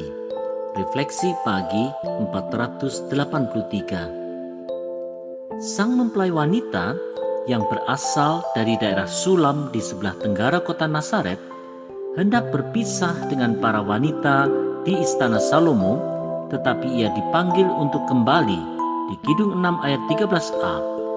Kembalilah, kembalilah, ya gadis Sulam, kembalilah, kembalilah, supaya kami dapat melihat engkau. Saudara-saudara, gadis Sulam itu merasa heran karena dia mendapat perhatian banyak orang dan ia menjawabnya di Kidung Agung 6 ayat 13b. Mengapa kamu senang melihat gadis sulam itu seperti melihat tari-tarian perang? Saudara-saudara, di dalam kerendahan hatinya, sang gadis sulam merasa enggan menjadi pusat perhatian.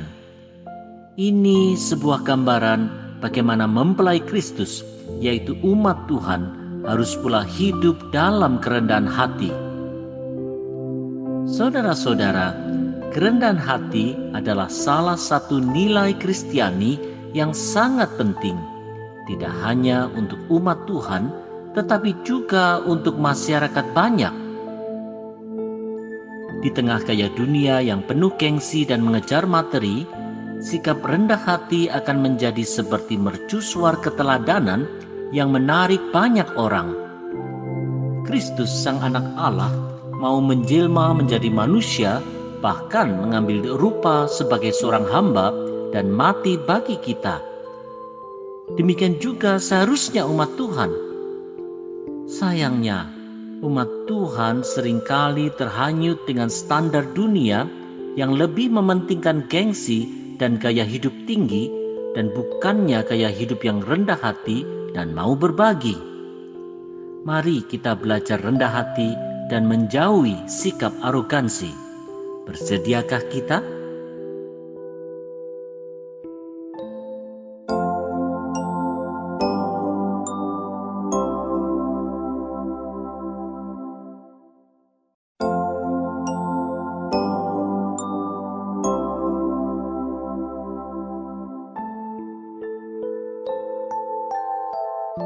Membina watak luhur. Refleksi pagi 484. Mempelai pria memuji istrinya yang sedang menari dengan indahnya di Kidung Agung 7 ayat 1. Betapa indah langkah-langkahmu dengan sandal-sandal itu, putri yang berwatak luhur. Lengkung pinggangmu bagaikan perhiasan, karya tangan seniman Saudara-saudara, di mata suaminya tidak hanya tampilan luar serta gerak-gerik istrinya begitu menarik hatinya, tetapi terlebih lagi watak luhur istrinya itulah yang sungguh menawan hatinya. Seperti di Amsal 31, seorang istri yang berkarakter luhur tentu akan tampak lebih cantik dan menarik karena penampilan luar saja tidaklah memadai bagi seorang wanita. Watak luhur ini juga yang seharusnya dikembangkan dalam jemaat Tuhan sebagai mempelai Kristus sehingga Kristus akan memuji jemaatnya. Saudara-saudara, di dunia masa kini, penampilan luar sering kali dianggap begitu pentingnya sehingga orang berlomba-lomba untuk meningkatkan penampilan luar melalui diet, make up, barang bermerek, parfum, pergi ke gym, dan penampilan seronok. Bila itu dilakukan secara sewajarnya, tentu itu baik-baik saja. Tetapi ada saja orang yang begitu terobsesi dengan penampilan luar dan melupakan pentingnya watak luhur. Penampilan luar terbatas gunanya, tetapi watak luhur inilah yang akan berguna sepanjang hayat. Oleh sebab itu, watak luhur bagi pasutri dalam pernikahan Kristen serta bagi semua umat haruslah dikembangkan. Melaluinya, Tuhan akan menjadikan kita berkat bagi sekitar kita dan Kristus dimuliakan.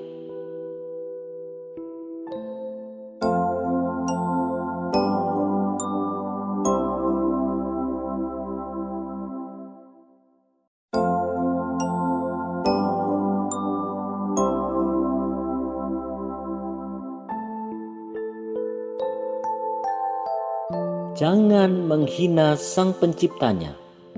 Refleksi pagi 485. Pada waktu istrinya menari, sang mempelai pria begitu terpesona dan memuji kecantikan istrinya dalam ungkapan puisi nan indah di Kidung Agung 7 ayat 2 sampai 5. Pusarmu seperti cawan yang bulat. Perutmu timbunan gandum. Seperti dua anak rusa buah dadamu. Lehermu bagaikan menara gading matamu bagaikan telaga di Heshibon, hidungmu seperti menara di gunung Libanon, kepalamu seperti bukit Karmel, rambut kepalamu merah lembayung, seorang raja tertawan dalam kepang-kepangnya. Saudara-saudara, di dalam anugerahnya, Tuhan menciptakan wanita seperti permata yang berharga dan begitu indah Menghargai wanita adalah menghargai penciptanya. Mengeksploitasi wanita adalah penghinaan terhadap penciptanya. Saudara-saudara, Tuhan menciptakan wanita dalam keindahan dan keunikannya yang memang berbeda dengan pria.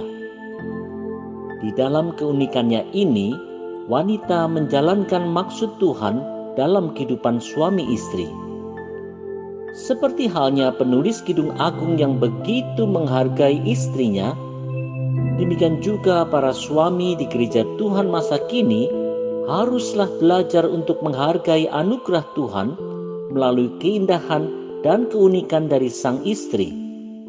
Tanpa itu, tidak ada pernikahan yang indah dan bahagia. Ah, sayangnya, di dalam arus dunia yang deras ini, Seringkali ada yang menganggap wanita sebagai objek eksploitasi yang tentu merupakan penghinaan terhadap Sang Penciptanya. Basmi ini dan muliakanlah Tuhan Sang Penciptanya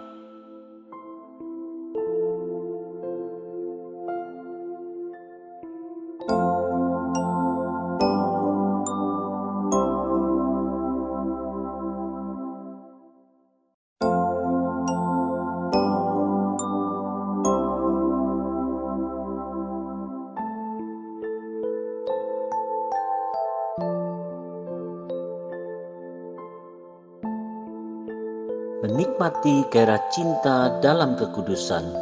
Refleksi pagi 486. Raja Salomo, sang mempelai pria memuji gadis sulam istrinya di Gedung Agung 7 ayat 6 sampai 8. Betapa cantik, betapa jelita engkau, hai tercinta di antara segala yang disenangi. Sosok tubuhmu seumpama pohon korma dan buah dadamu gugusannya. Kataku, Aku ingin memanjat pohon korma itu dan memegang gugusan-gugusannya. Kiranya buah dadamu seperti gugusan anggur dan nafas hidungmu seperti buah apel. Saudara-saudara, di dalam cinta kasih, sang suami memuji keindahan tubuh kewanitaan sang istri yang digambarkan sebagai pohon korma dan gugusan anggur yang menyebabkan sang suami bergairah. Gairah cinta dalam hubungan suami istri yang dilakukan dalam takut akan Tuhan adalah anugerah yang kudus dari Tuhan. Saudara-saudara, gairah cinta dari zaman dulu sampai sekarang sering diselewengkan dalam hubungan yang tidak kudus, misalnya dalam bentuk perselingkuhan, pelacuran, atau seks bebas. Penyelewengan terhadap anugerah Tuhan yang kudus ini telah menimbulkan banyak permasalahan seperti perang, permusuhan, bahkan pembunuhan. Orang Kristen dipanggil Tuhan untuk menggunakan gairah cinta kasih itu dengan semestinya, yaitu dalam relasi suami istri yang kudus dan berkenan di mata Tuhan. Eksploitasi gairah cinta adalah penyelewengan anugerah Tuhan yang keji dan dibenci Tuhan. Wahai gereja Tuhan, Mari bina umat untuk menghidupi pernikahan dalam gairah cinta yang kudus dan indah di mata Tuhan. Di sanalah ada berkat Tuhan.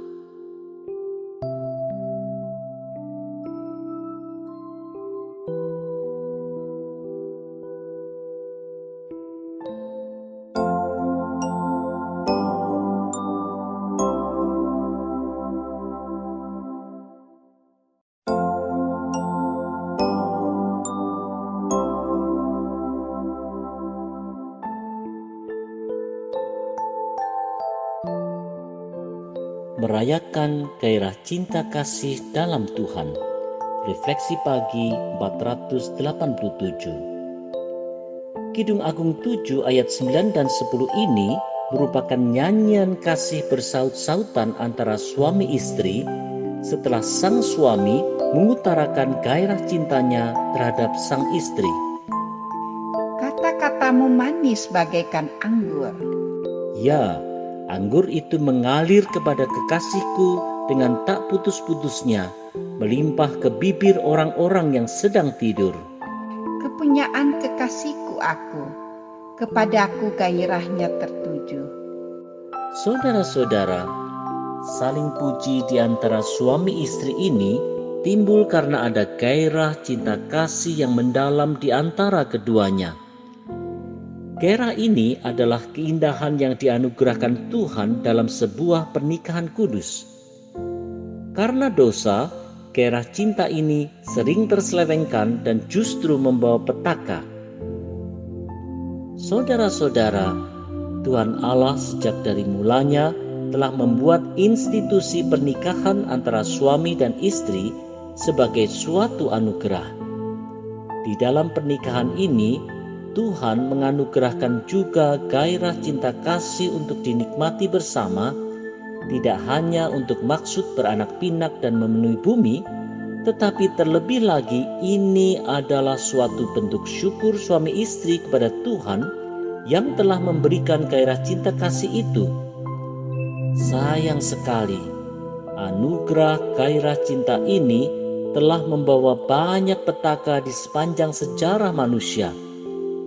Sesuatu yang seharusnya disyukuri dan dirayakan malahan telah menjadi sumber pertikaian besar oleh sebab itu, umat Tuhan harus menjadi pelopor untuk menempatkan anugerah gairah cinta ini pada tempat yang semestinya.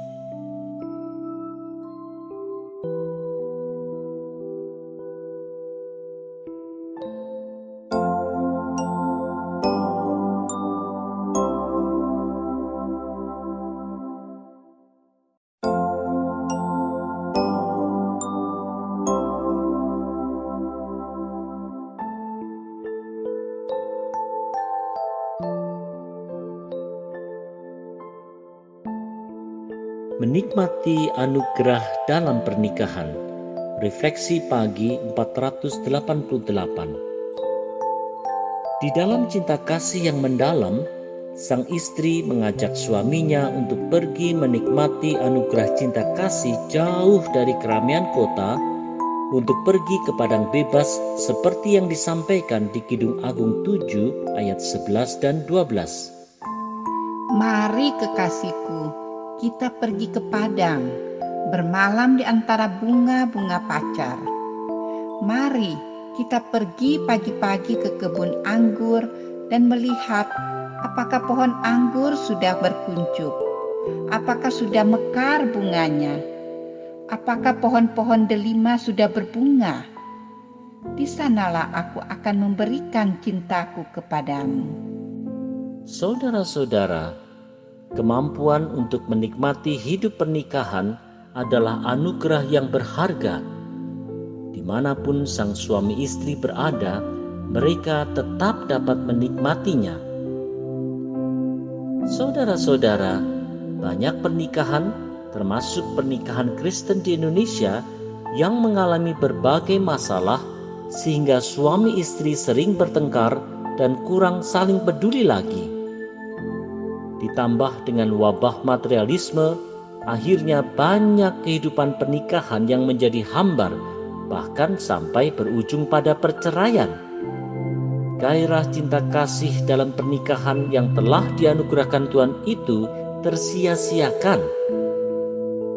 Hai para pasutri Kristen, mari kita mohon kepada Sang Pemberi anugerah kenikmatan pernikahan untuk memampukan kita untuk tetap mampu merawat anugerah Tuhan itu. Terang pernikahan Kristen akan terpancar jauh, bahkan sampai ke generasi mendatang.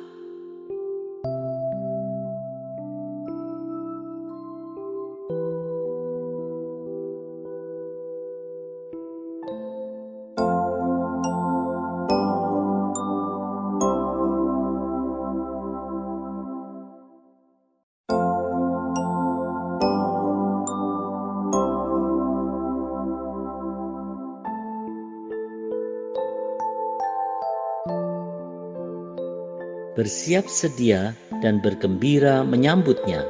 Refleksi pagi 489. Bagaimana persiapan sang istri dalam menyambut sang suami yang dikasihinya? Mari lihat Kidung Agung 7 ayat 13. Semerbak bau buah dudaim dekat pintu kita ada pelbagai buah-buah yang lesat yang telah lama dan yang baru saja dipetik. Itu telah kusimpan bagimu, kekasihku. Saudara-saudara, di dalam kegembiraan hati, sang istri siap menyambut suaminya dengan mempersiapkan buah dudaim yang memancarkan wangi semerbak serta berbagai buah yang disukai suaminya. Sikap kegembiraan dan kesiapan sang istri dalam menyambut suaminya ini merupakan gambaran sikap yang seharusnya ada pada gereja Tuhan dalam menyambut kedatangan Kristus kelak. Umat Tuhan harus siapkan buah pelayanan yang disukai Tuhan. Saudara-saudara, memang tidak seorang pun yang tahu kapan Kristus akan datang kembali kelak. Dalam masa penantian ini, umat Tuhan di Indonesia seharusnya tetap bersiap sedia dalam kegembiraan hati untuk menyambut Kristus di tengah-tengah segala permasalahan dan tantangan gereja serta bangsa Indonesia masa kini. Sayangnya, sering kali gereja Tuhan lalai dalam mempersiapkan buah-buah pelayanan yang wangi semerbak dan disukai Tuhan yang ada justru buah berbau busuk yang dibenci Tuhan. Bau busuk dari gereja itu bisa datang dari pertengkaran, penyalahgunaan uang, intrik, berebut kedudukan, tidak peduli orang miskin, dan sebagainya. Selagi masih ada kesempatan, marilah kita bersiap sedia dalam pertobatan yang sungguh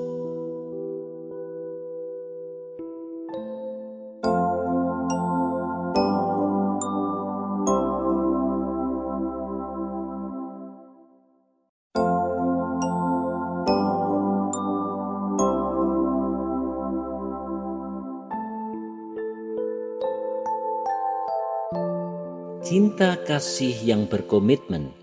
Refleksi pagi 490. Apa harapan sang istri dalam hubungan pernikahannya? Lihatlah Kidung Agung 8 ayat 1 sampai 3. Oh, seandainya engkau saudaraku laki-laki yang menyusu pada buah dada ibuku, akan kucium engkau bila kujumpai di luar karena tak ada orang yang akan menghina aku. Akan kubimbing engkau dan kubawa ke rumah ibuku, supaya engkau mengajar aku. Akan kuberi kepadamu anggur yang harum untuk diminum, air buah delimaku. Tangan kirinya ada di bawah kepalaku, tangan kanannya memeluk aku.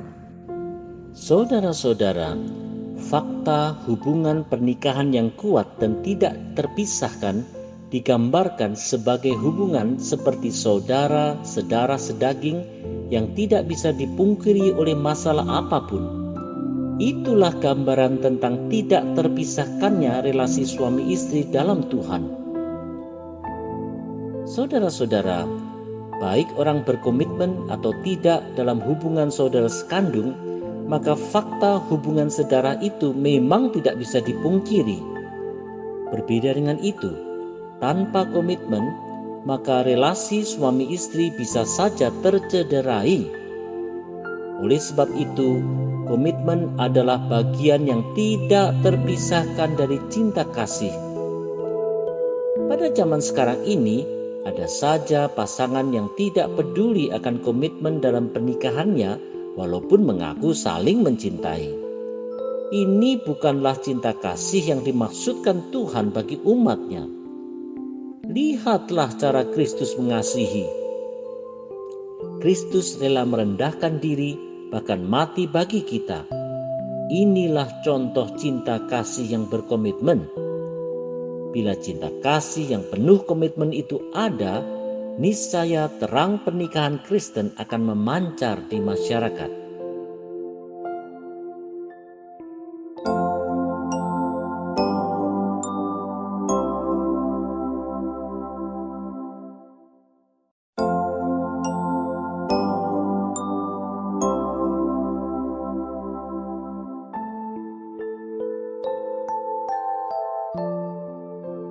Kesaksian melalui relasi yang mesra dan harmonis. Refleksi pagi 491 Orang banyak menyambut kedatangan kedua mempelai yang datang dari Padang. Ini dia sambutan mereka di Kidung Agung 8 ayat 5a.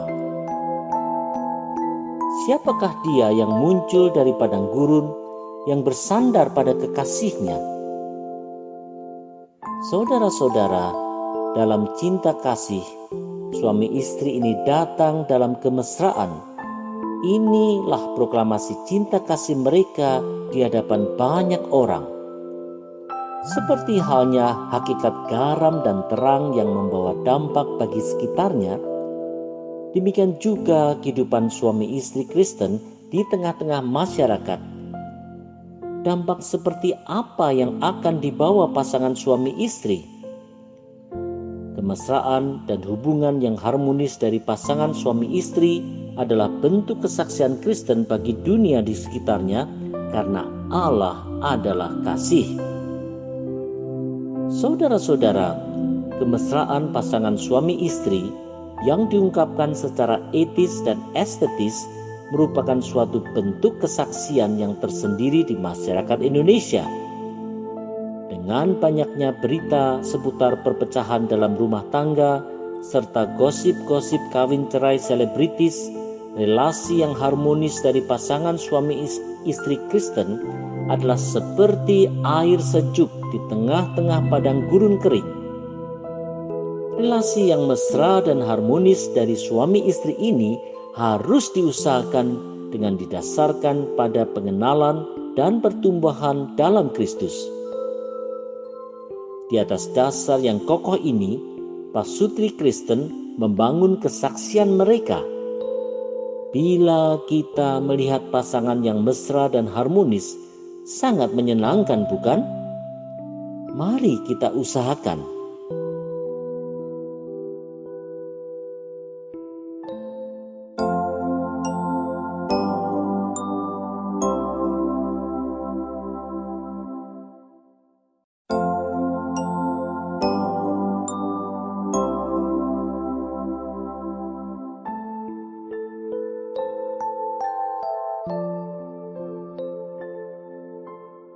merawat anugerah kasih dalam pernikahan. Refleksi pagi 492. Sang istri mengungkapkan cinta kasih kepada suaminya di Kidung Agung 8 ayat 6 dan 7. Taruhlah aku seperti meterai pada hatimu, seperti meterai pada lenganmu, karena cinta kuat seperti maut kegairahan gigi seperti dunia orang mati. Nyalanya adalah nyala api, seperti nyala api Tuhan. Air yang banyak tak dapat memadamkan cinta. Sungai-sungai tak dapat menghanyutkannya. Sekalipun orang memberi segala harta benda rumahnya untuk cinta, namun ia pasti akan dihina. Saudara-saudara, Cinta kasih sang istri digambarkan begitu indah, kuat, dan berkuasa, seperti meterai dalam hati yang lebih berkuasa dari maut, yang tak dapat dipadamkan dengan air ataupun dihanyutkan oleh sungai, bahkan tidak bisa dibeli dengan segala harta.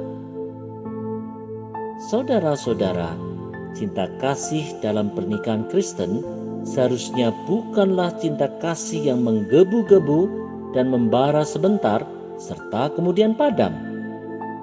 Mestinya cinta kasih antara suami dan istri itu justru akan makin berkobar seiring dengan berjalannya waktu.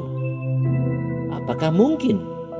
Tentu saja mungkin bila suami istri mengutamakan kehendak Kristus dalam pernikahannya Bila pernikahan itu mendahulukan kehendak sendiri dan mau menang-menangan saja, niscaya cinta kasih akan luntur. Marilah kita datang kepada Tuhan yang telah memberikan kita anugerah cinta kasih. Dalam kekuatan yang dari Bapa di sorga, pasutri Kristen pasti akan dimampukan untuk membawa kesaksiannya ke masyarakat.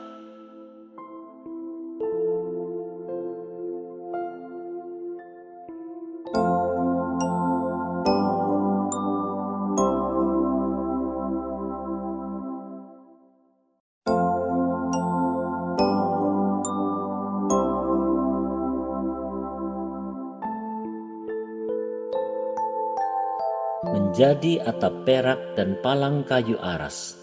Refleksi pagi 493 Setelah sang istri mengalami keindahan cinta kasih bersama suaminya, apa hikmat yang didapatkannya bagi para gadis?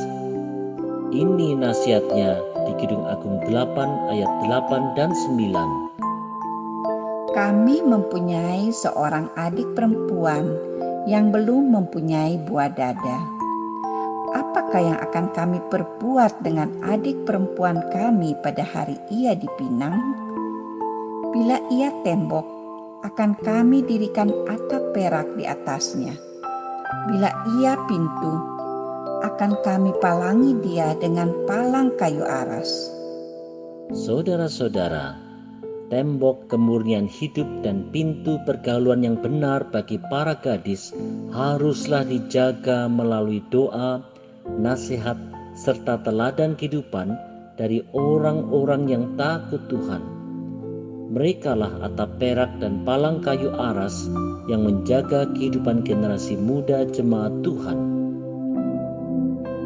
Saudara-saudara, di Indonesia masa kini, menjaga kemurnian hidup dalam pergaulan yang benar bagi anak-anak muda menjadi makin tidak mudah.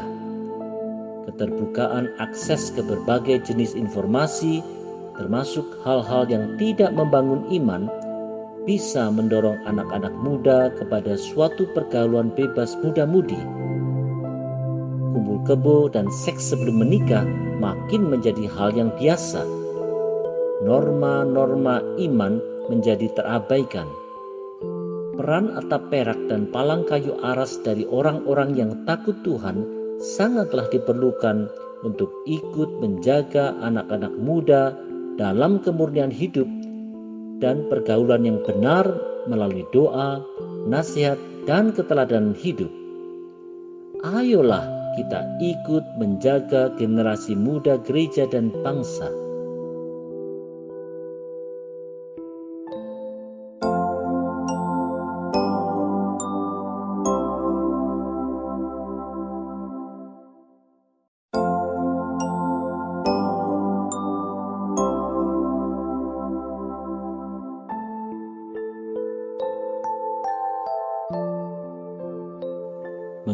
mengupayakan kemurnian hidup.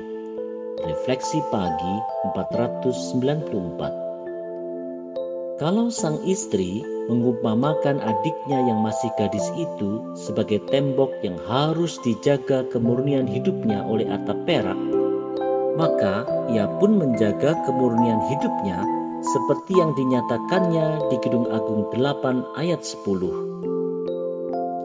Aku adalah suatu tembok dan buah dadaku bagaikan menara.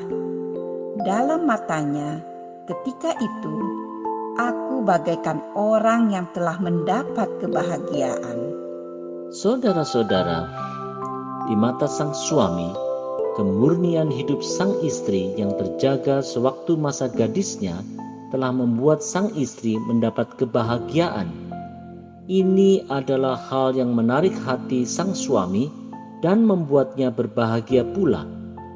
Sang istri tidak hanya memberikan nasihat tentang kemurnian hidup kepada adiknya, tetapi ia juga menghidupi apa yang dinasihatkannya itu.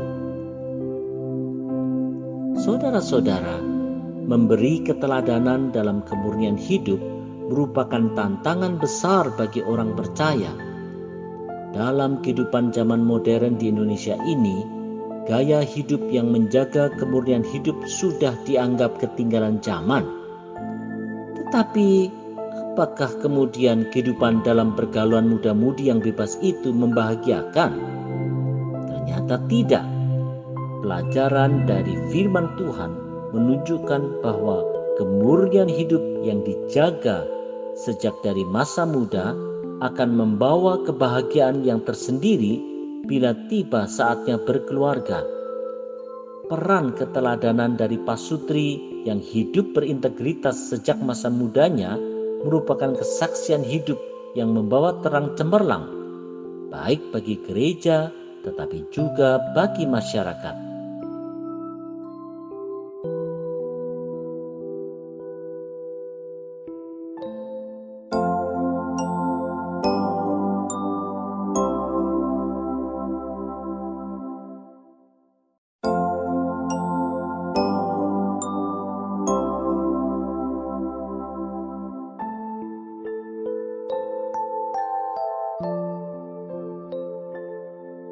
Menjadi pasangan yang sepadan.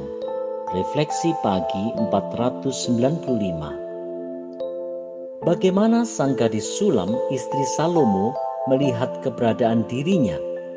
Ini pandangannya di Kidung Agung 8 ayat 11 dan 12. Salomo mempunyai kebun anggur di Baal Hamon. Diserahkannya kebun anggur itu kepada para penjaga masing-masing memberikan seribu keping perak untuk hasilnya. Kebun anggurku yang punyaku sendiri ada di hadapanku. Bagimulah seribu keping itu, Raja Salomo, dan dua ratus bagi orang-orang yang menjaga hasilnya. Saudara-saudara, bila gadis sulam itu menggambarkan dirinya sebagai kebun anggur yang melimpah hasilnya, maka sang gadis sulam diberi anugerah Tuhan untuk memenuhi harapan dan menjadi berkat bagi Raja Salomo, bahkan juga menjadi berkat bagi orang-orang di sekitarnya. Saudara-saudara, di dalam anugerah Tuhan, istri dapat berperan sebagai penolong yang sepadan bagi suaminya, seperti halnya yang digambarkan dengan seribu keping perak sebagai hasil dari kebun Salomo. Tanpa anugerah Tuhan, tidak mungkinlah sang istri dapat berperan sebagai istri yang semestinya.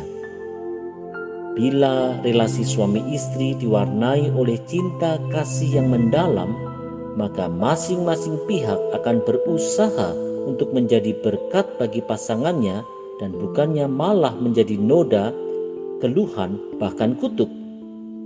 Upaya untuk bertumbuh dalam iman dan karakter Kristiani merupakan jalan untuk menjadi pasangan yang saling menjadi berkat, baik bagi pasangannya maupun sekitarnya.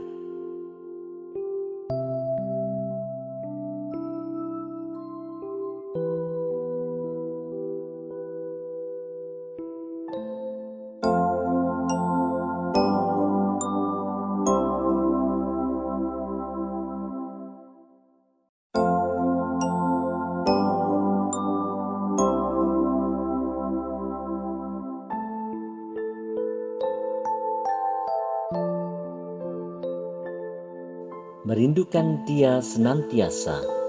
Refleksi pagi 496 Sebagai penutup Kidung Agung, sang suami mengungkapkan kembali kerinduan hatinya kepada istrinya, sang penghuni kebun, seperti terungkap di Kidung Agung 8 ayat 13. Hai penghuni kebun, teman-teman memperhatikan suaramu, perdengarkanlah itu kepadaku.